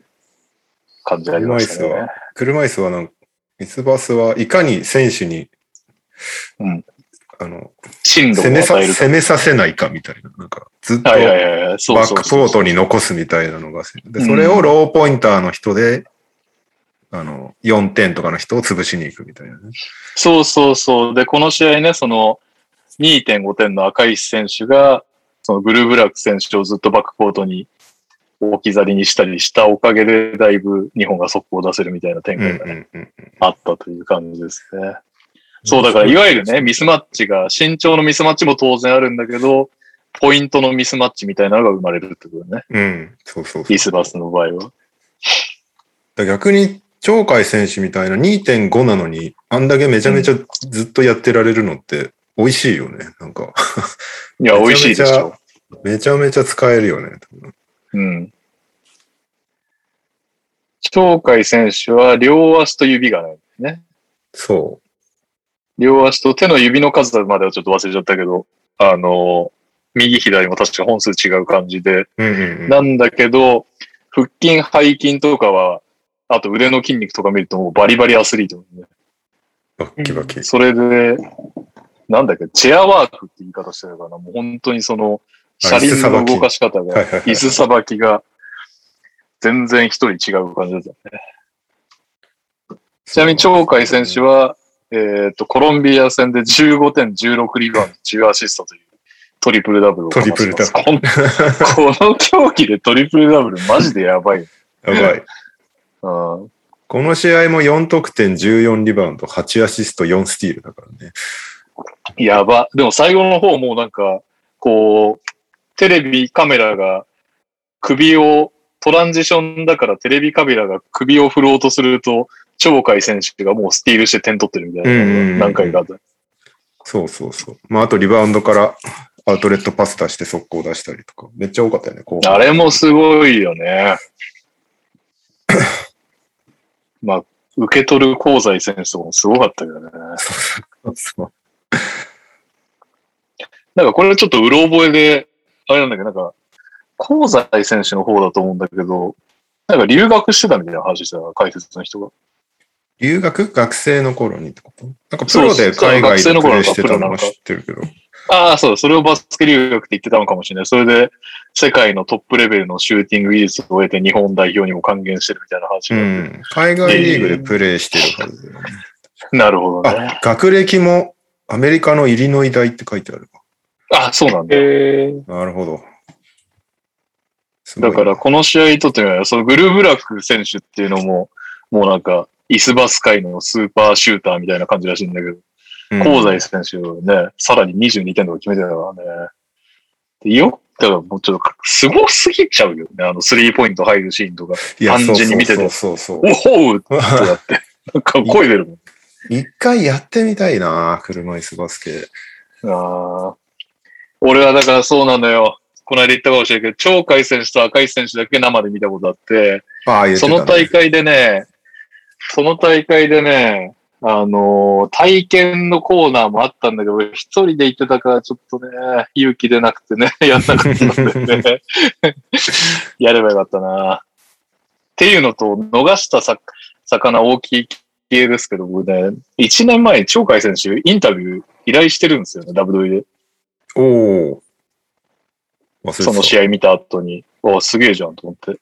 ただね、ちょっとスケジュールが合わなかったのと、あ合わなかと、オったリパラの人って、オリパラの人ってやっぱり取材が厳しいんですよ。はいはいはいはいはい。で、鳥海選手とかぐらい、その確実にパラ行けますとかってなると、やっぱり取材も難しかったり、あと、そうこうしてるうちにコロナとかの話も出てきたりとはいかはいで、はい。残念ながら行けなかったんですけどね。やっときたかったんだけどね。 これでやれてたらすごいよね。なんで一、なんで一年前に WW やってんのみたいな。町る町田瑠唯と同じ感じの売れ方をしてたんです。するかもしれないですね。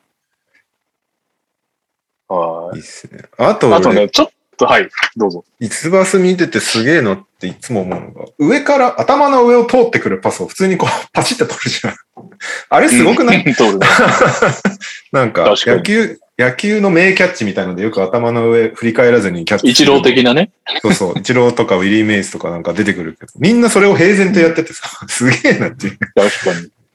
ここから生まれるもう感覚だよ速攻ね、本と当かあってね。ね、うんめちゃめちゃ技術だよな、あれは。確かに。そう、それもね、ローポインターの人は、首を、ん首はかろうじてひねれるけど、体はもうひねる力がないみたいな。例えば1点とかの選手うとかだけど、トルコの1点の選手がね、何本かすごいいい速攻して、それこそなんかもう取れんのかいみたいなうんパス取って、ゴールしたレイアップ決めてってなったもんね。すごい世界だわな、本当そう。あとあれっすね。あのーまあ、これがなんかまあ、あの、僕すいませんね。いい表現かどうかは。 二重に失礼しました。あの、いい表現かどうかわかんないんだけど、あのー若干その、モータースポーツじゃないけど、なんかそういう要素もまたちょっと面白いなと思ったのがなんかうんうんうんうんうん。その鳥海選手のチェアワークもそうだけど、やっぱり、車輪ってものがどうしてもあるんだけど、その面白さもすごいあるよね。こあのる車輪、例えば、あれだったか、古澤選手かなんかが、本当に、こう、腕とボディバランスで、ギュッて止まれるんだけど、まあね、それこそなんかこの間ダイナーでやったけどさ、ハーデンは止まる力がすごくて、止まるときにディフェンダーがついていけないみたいな話だったけど、うんなんか、そういうなんか車輪ならではの動きが、なかなか見応えがあったのと、それも古澤選手だったと思うんだけど、ぶつかりでタイヤが壊れたときにメカニックが用意されてるんだよね。あ、そうそうそうそうそう。そうそう。それでメカニックの人が出てきてホイール直すみたいなシーンがあって、へえって感じでした。右さん見たの見ましたよ。おやっと、やっとよ一かっ人いた。た。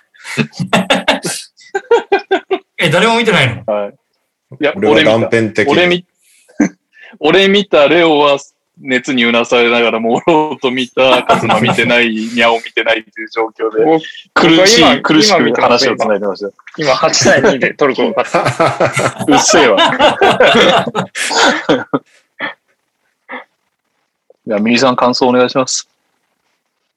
なんかまあ、単純にあの、がっつりこんなしっかり見たのって久しぶりだなっていう。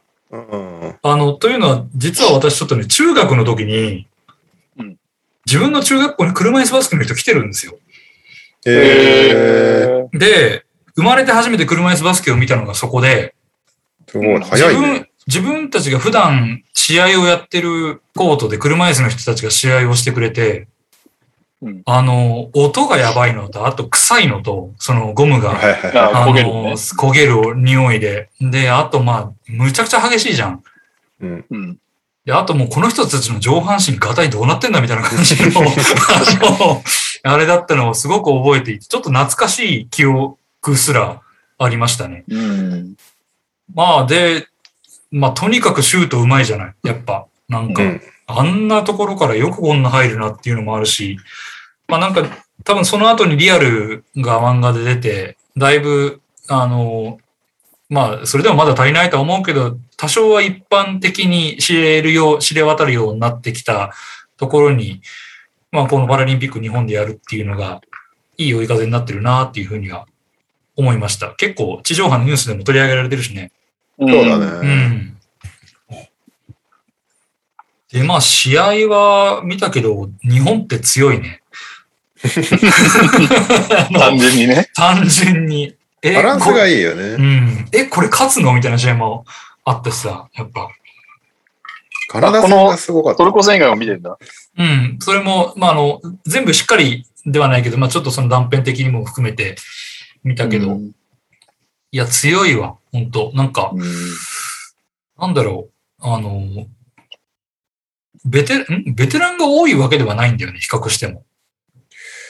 うん、まあそれこそ。どうなんだろバうランスがいいんじゃないかな結構でも競技人競技人口、じょ競技人口で、競技寿命自体は、普通のバスケより長そうだよ。長い長い。うん40代の選手とか平気でいるうし、ん。そうだよね。スペインの女子なんて56歳がいたからね、一人。マジまあ、やっぱ下半身を使わないからっていうことなのかね。なんかその、あー基本下半身からどんどん年齢とともに衰えていくからっていうああ、の確があかにっね。て、うん。何なんだろう。そういうところなのかもしれないけど、うんまあなんかちょっと自分の原風景と重ね合わせてちょっと見てました。ああ、なんかそんな感じだったなと思って、単単純に中学生の自分が見て、うわ、すげえな、この人たちっていうふうに思った記憶があったので。うんで覚えてないけど、もしかしたら今の日本代表のベテランの人のがなんか一人ぐらいいたのかなとかちょっと思ったりっていう。ああ、うんなるそほうどかわ若手として年齢的うん。なんか本当に結構代表レベルぐらいの人たちだった気がしたのよ。うちのそのコーチが、なぜかその車椅子バスケの人とつながりがあって、へでー、ちょっとそのう学校でやってくんないかって言ったら、ぜひって来てくれて、うんうん、でやって、中学生で見て、なんか、ちょっと言葉を失ったっていうか、すげえな、この人たちっていうのは。ううんん。ちょっと全然試合の話じゃなくて申し訳ないんですけど。いやいやいや。それこそね、レオと名前の同じ藤本、藤本選手はいはい。とかは5大会目とか言ってたからね。そうだよね。多いよね。そのなん5大会とか4大会とか、うんオリンピックだと相当レアだけど。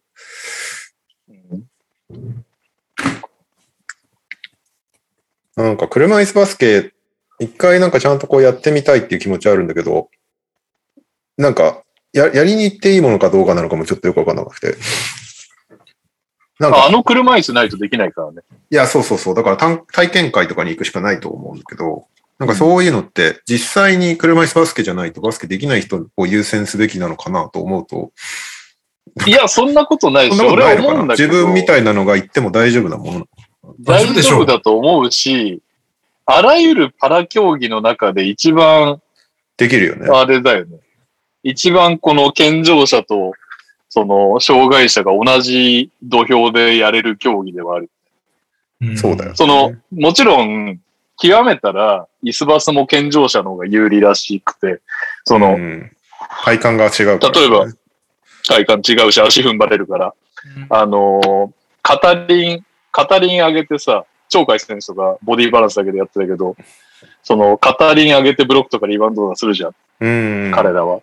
そういうのとかも、まあ当たり前だけど、この、よ、健常者の方が踏ん張り効くから、まあ、やりやすいと思うんですけど、まあとはいえでもそれってポイント制で、どうにか健常者と一緒にやるっていうんであれば、ポイント制だから、健常者は、ハイポイントよりさらにハイポイントのつけてバランス取ればいいっていう話でうんあって、一番、もうだからデフ、デフとかになるともう絶対ね、やりようが、やりようが、まあやりようはあんのか。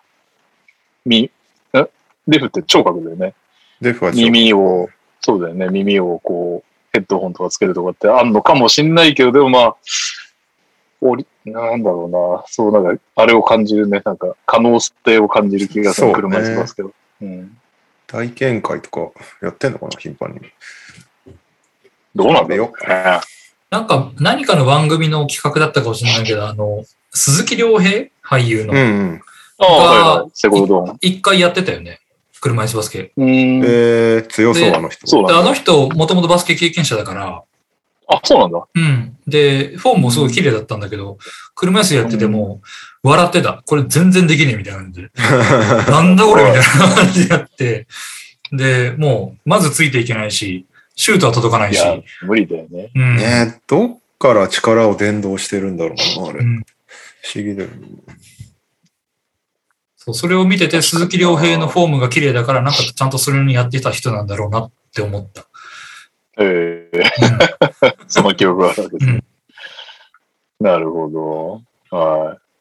まあでも俺も体験会、レオ行くとき一緒に行こ行こう。もう、香西選手に至ってはフェーダーウェイ決めてたからね。う。いや、そうそうそうそうフ。ェーダーウェイって何なのって話で。後ろにこうね、 移動しながらシュそートを決める。すげえよな。そのうちはいスピンムーブとかする人とか出てくるのかステいやッでもプ、ステップバックとかあるんじゃないな。ああ、ガタンっつって。でも確かに。そうそうそう。う。ピックアンドロールはもうあったもんね、普通に。あるある。むしろピックアンドロールがめちゃめちゃ強いんだよね、車椅子バスケは。うんピック自体が強いから。そうだよね。はい。というわけで、ピックアップゲームでしたが、だ次回はちょっと僕はあの、時間ないんで、ピックアッププレイヤーズはやめてほしいんですけど、なんか違うので、どうしようか。クラシックゲームか。うんなんなら仙台、仙台宇都宮とかやってくれると大変ありがたいです。ああ、9月4日の仙台宇都宮。そうね、それでもいいけど。あと何があるんだろあんまりまだないんだよね、その、プレシーズン B リーグの。12日かなんかに岡山の試合やるから、それやりたいよね。うな。 いいね。まあ、あとはクラシックゲームだな、きっと。もしくは何か面白いドキュメンタリー。あ、あれなんか、ドキュメンタリーもう一個話題になってなかったっけなんかあったっけあの、あれみたい、アントールドみたいに一発もんじゃなくて、シリーズもんの中なかったっけないっけなん記か憶違いかも。それこそね、デリック・ロッ、んデニス・ロッドマンがラスベガスに行った時の話、ドキュメンタリー化するらしいよ。ですね。よくわかんない48時間ラスベガスみたいな、なんか。めっちゃプロレスラー出てくるやん、そしたら。でもプロデューサーがなんか、レゴムービーの人とかだったりして、こうしっかりしてそうなんだよね。うん。どうしましょちなみにクラシックの方は、先週時点でビンス・カーターが2連発でしたが、今週は、あの、初代の方のアイザイア・トーマス2連発ですね。う。そうですね。うん。ブレイザーズかレイカーズか。まあまあ、なんでもちょっとプレイヤーズ以外だったら大丈夫です。まあ意見が全くないようでしたら、ぜひ仙台宇都宮にしてくれると、私の時間が大変助かります。それは何でもいいから、それでもいいよ。いいんじゃないですか。じゃあ、ありがとうございます。えーっと、次の来週のピックアップゲームは9月4日、バスケットライブにて配信されます。えー仙台対、仙台 89ers 対宇都宮ブレックスのプレシーズンマッチということで、お願いします。ということはで、い本日最後のコーナーでございます。緊急企画、チキチキにゃお新コーナープレゼン大会。え緊急、緊急企画と言いながら3週、3、4週にわたってやってます。にゃおさんがねですね、収録をサボサボってる間に結構企画が来てまして、どうせ、あの、にゃおさんはね、自分が出てようが出てまいが、聞かない人なんで、ちゃんと企画振り返り、振り返ります。えーエントリーナンバーは、これはにゃおさん出てるんですね。マッチングにゃお。リスナーがマッチングアプリに登録。にゃお先生からいいねをもらえた人が勝利。問題点はアプリ、アプリの本人確認に引っかかるのではないかという話でした。えーエントリーナンバー2、にゃおの壁。えーあまたの女性経験をお持ちのにゃおさんに対して、リスナーが今まであった中で一番面白い、ぶっ飛んだ、ネタになる女性のエピソードを送ります。そんな女性ぐらい今まで会ったことあるわ、という時はにゃおさんから浅いが出ます。まあその時に自分、自分にはこういうエピソードがあったよというのを語ってくれたらなおよし。えーそんな女性見たことないという時は参りました。で、にゃおさんからそのリスナーに何かしらプレゼントということです。えーエントリーナンバー3、にゃおの NTR していいとも番組配信中ににゃおさんがマッチングアプリで知り合った子に、これから NTR していいともという電話をかけ、その後の様子と生配信中に報告していくコーナーです。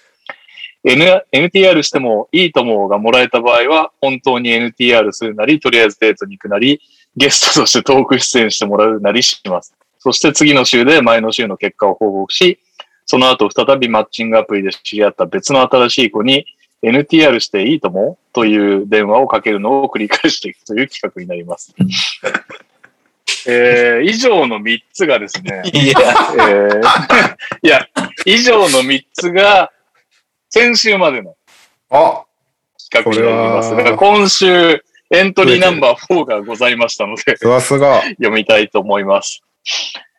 えー NTR ネーム、デラックスベースラインドライバー。ああ、もう期期待できる、き期待できる。えーご無沙汰してます。にゃおさん主体の新コーナー案について投稿です。私が考えたのは、その名も、にゃおう。あの、王様の王ですね。にゃおうです。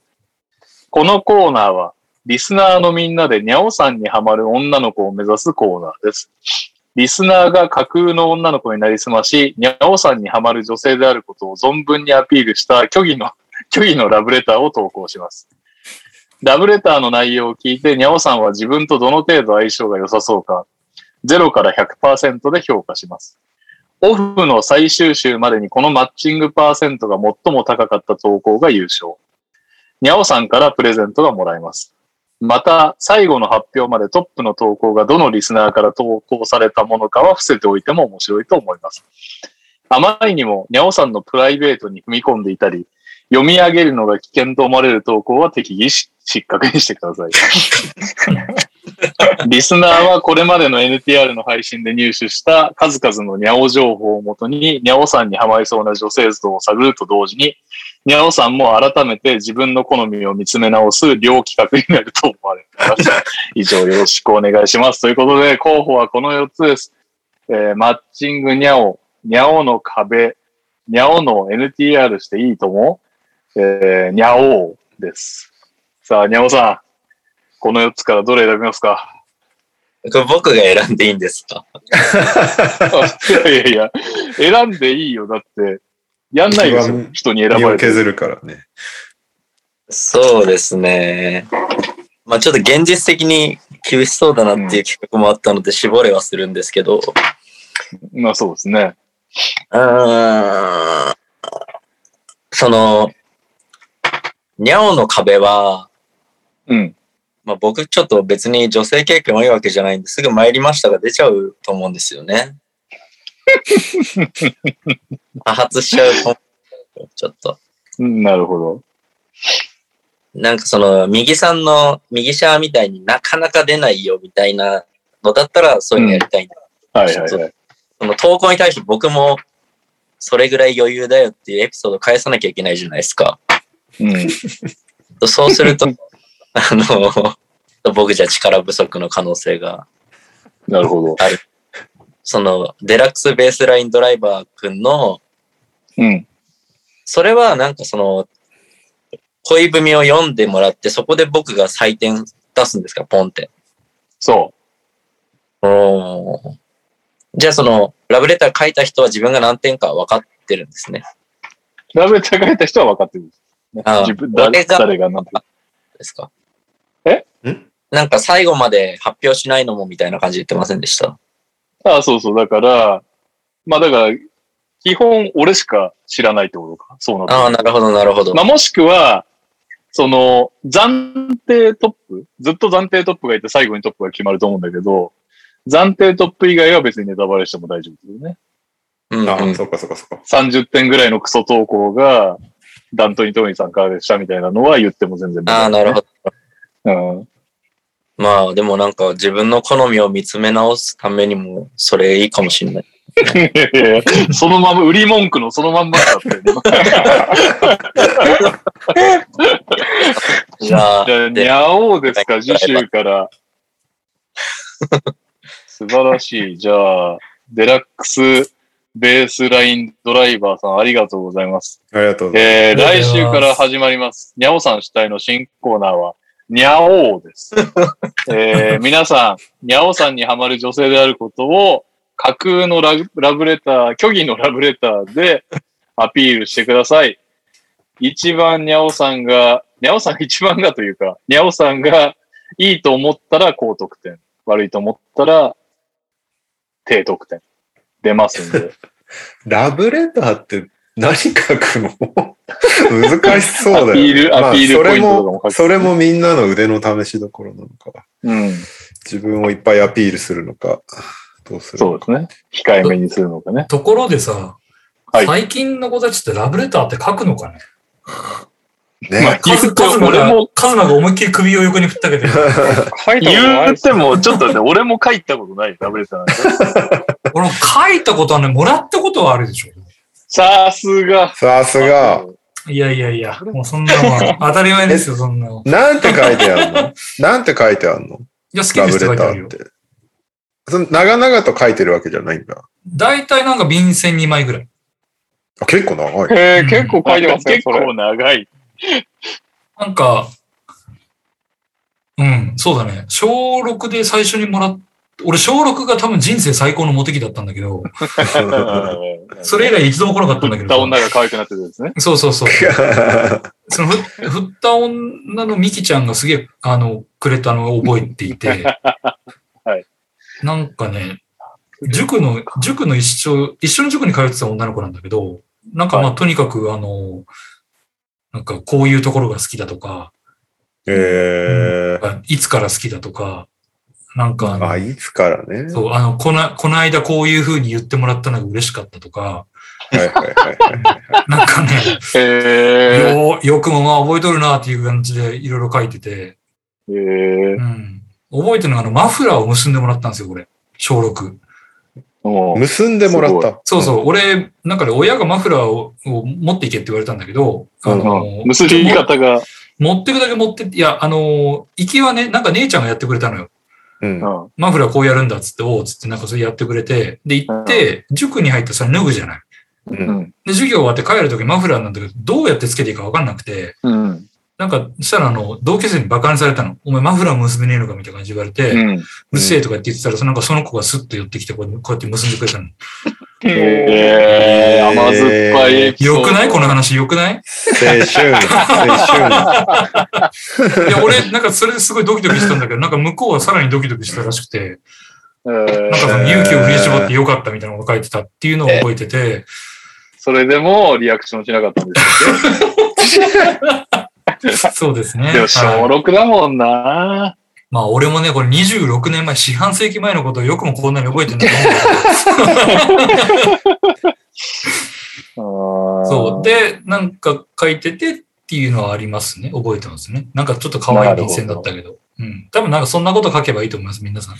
春。なるほど。 はい。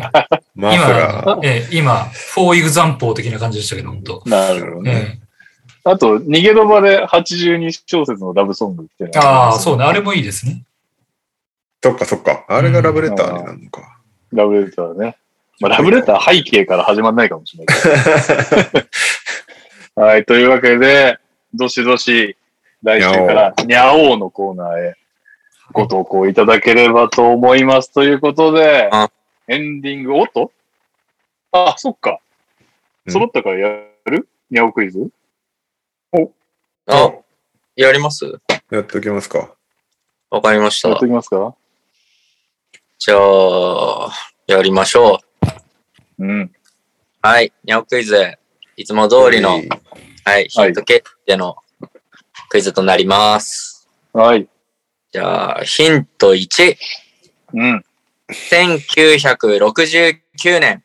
9月10日生まれの現在51歳。絶対わかんない。 59年。50 19年。俺が見出した時にもう結構ベテランってことなことない。ヒント2。213センチ、111キロ。ポジションはセンター。こうなってくるとちょっとわかりそうですね。確かに。 51歳のセブンフッター。うんセブンフット。ヒント3。ドラフト。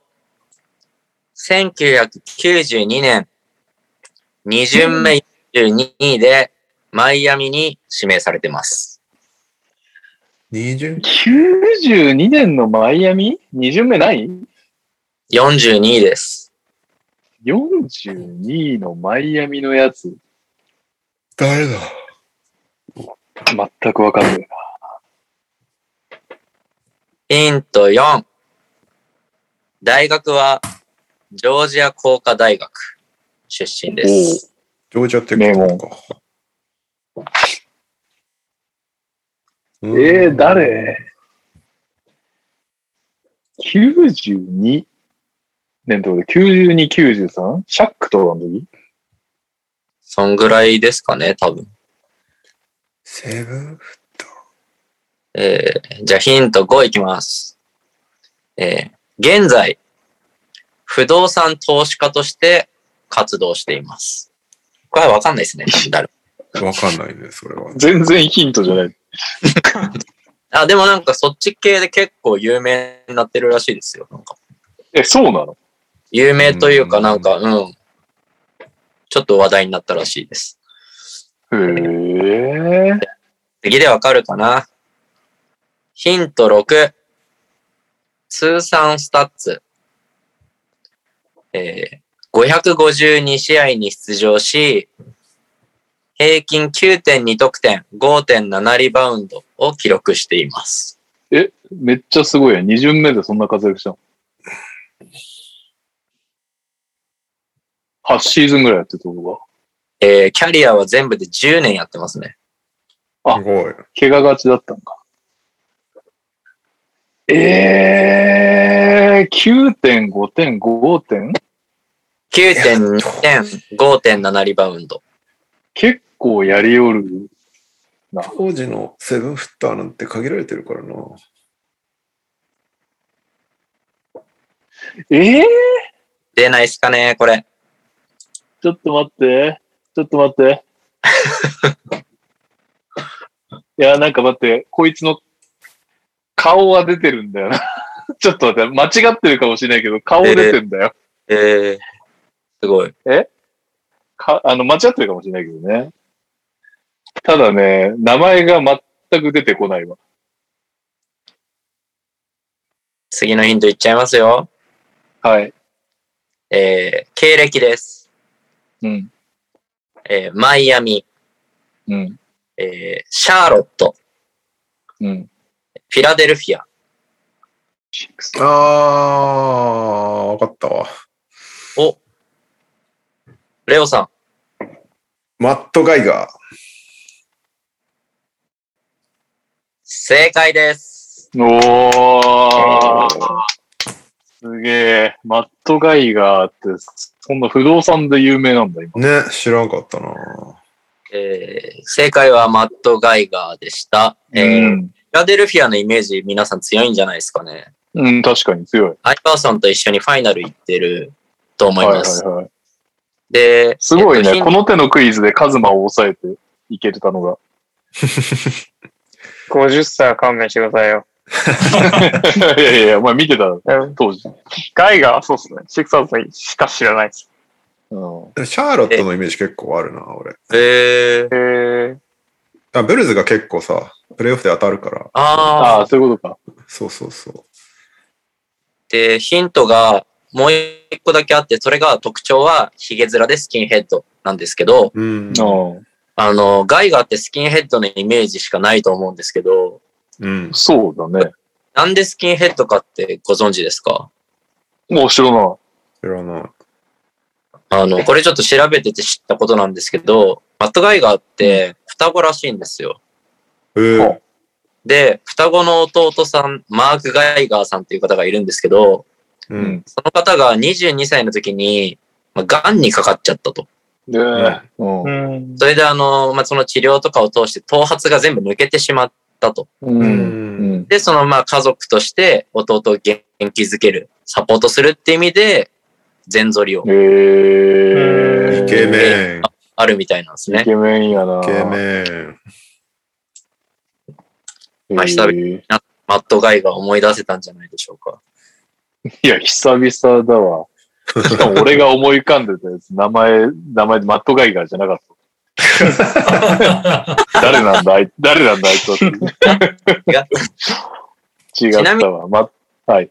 あの、マットガイガーが、まあちょっと確かにカズマを抑えれるクイズかなと思って考えついたものなんですけども、うんあの、もう一個ちょっと予備で用意してたやつ、サクッと終わりそうなんで、いいですかあ、お願いします。カズマくん今度はあの、40代の選手なんで、お お。だ。来た。そんなあれです。行きましょう。2問、二問目。はい。 1978年12月2日生まれの現在42歳。 3個上。常備が近い。えーヒント2、213センチ、116キロのセンター。近いなガイガーだなこれ。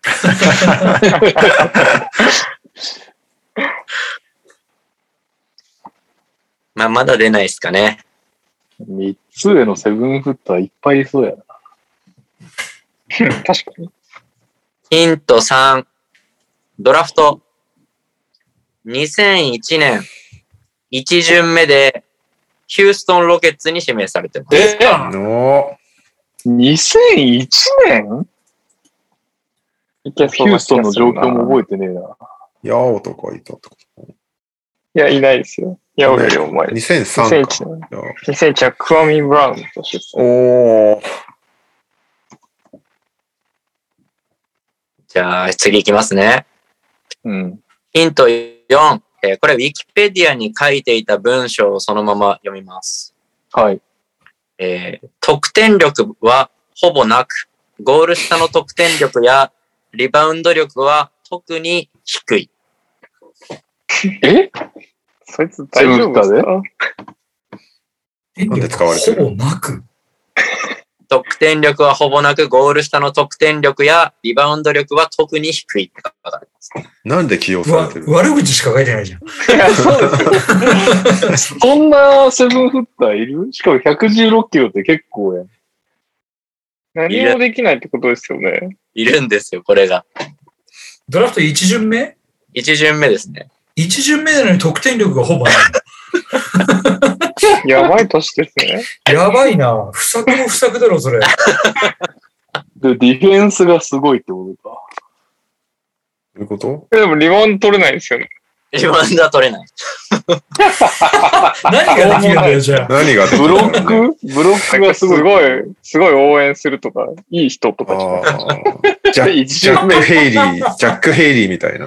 目が綺麗、目が綺麗みたいな。あーえーじゃあヒント、次いっちゃいますよ。うん5、えーキャリア、キャリアスタッツ、うん。うん。 735試合に出場。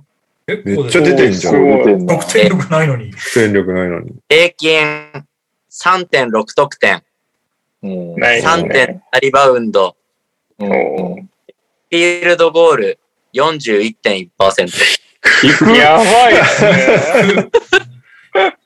セブンフッターでそれはやばいな。ちょっと待って、ブロックはいいとこではない。ブロックは平均1ないですね。マジと何いうことはもうた、本当にあの、スタッツに現れない系の選手ってことでし ょやっぱいい人なんですよ。なんか時代的にせシャック対策みたいな。ああ。体を用意、 用意していただくみたいな。わかったかもしれません。お来たハック対策、レオさん、ありがとうごマざいジます。でヒントになるあーあの、あれですよね。ネッツじゃないですか。コリンズ、コリンズ。んコリンズ、ああーの、双子のコリンズの、ジェイソン、あーカチャレンカ。どっちメッツの方として、ジェイソン、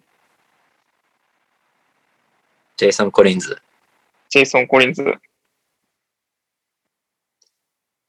正解おー、ああ、もうレオすげさんえのおかげですすよ。ごいなすごいね。すげえすごい。ウィキペディア、そんなこと書く。得点力はほぼな く。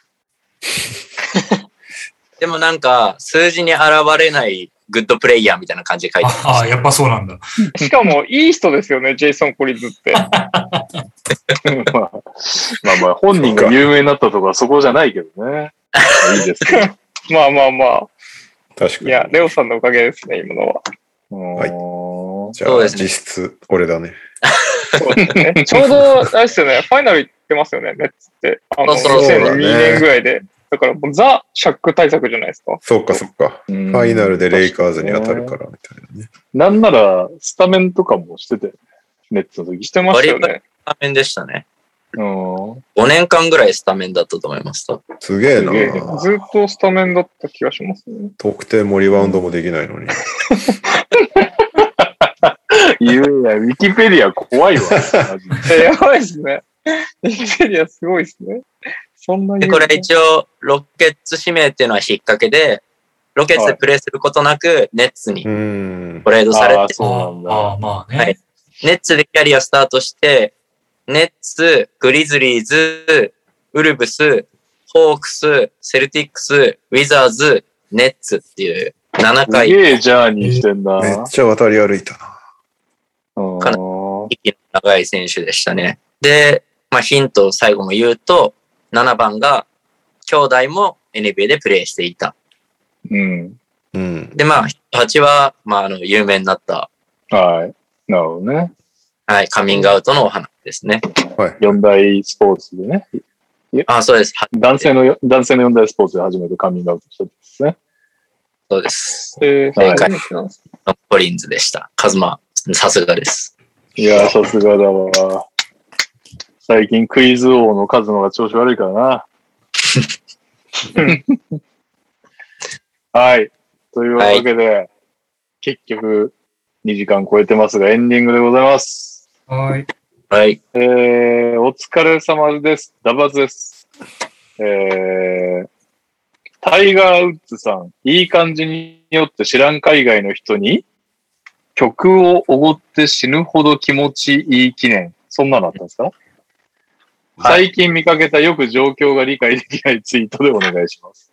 あーえー、オリミラです。ベテランがバイアウトされて、少額で競合チームと契約ってよくありますよね。お題ですが、残りのオフ中にバイアウトされそうな選手はあーあーうーん、うーん。どっちも難しいな。うんバイアウト。バイアウトツイートとかはもう思い出せないから、見るしかない。うん最近見れてないから。うんツイートも見れてないですね、僕も。ちょっうーんちょっとロスターを把握しきれてないんです。バイアウト。うんバイアウあト。もう、レオを寝かしてあげないと。あ。割と限界を迎えている。と確かに。バイアウト、全然、うーん。オフのバイアウト か。もうだい限られてるよね、多分。まあそう。うん。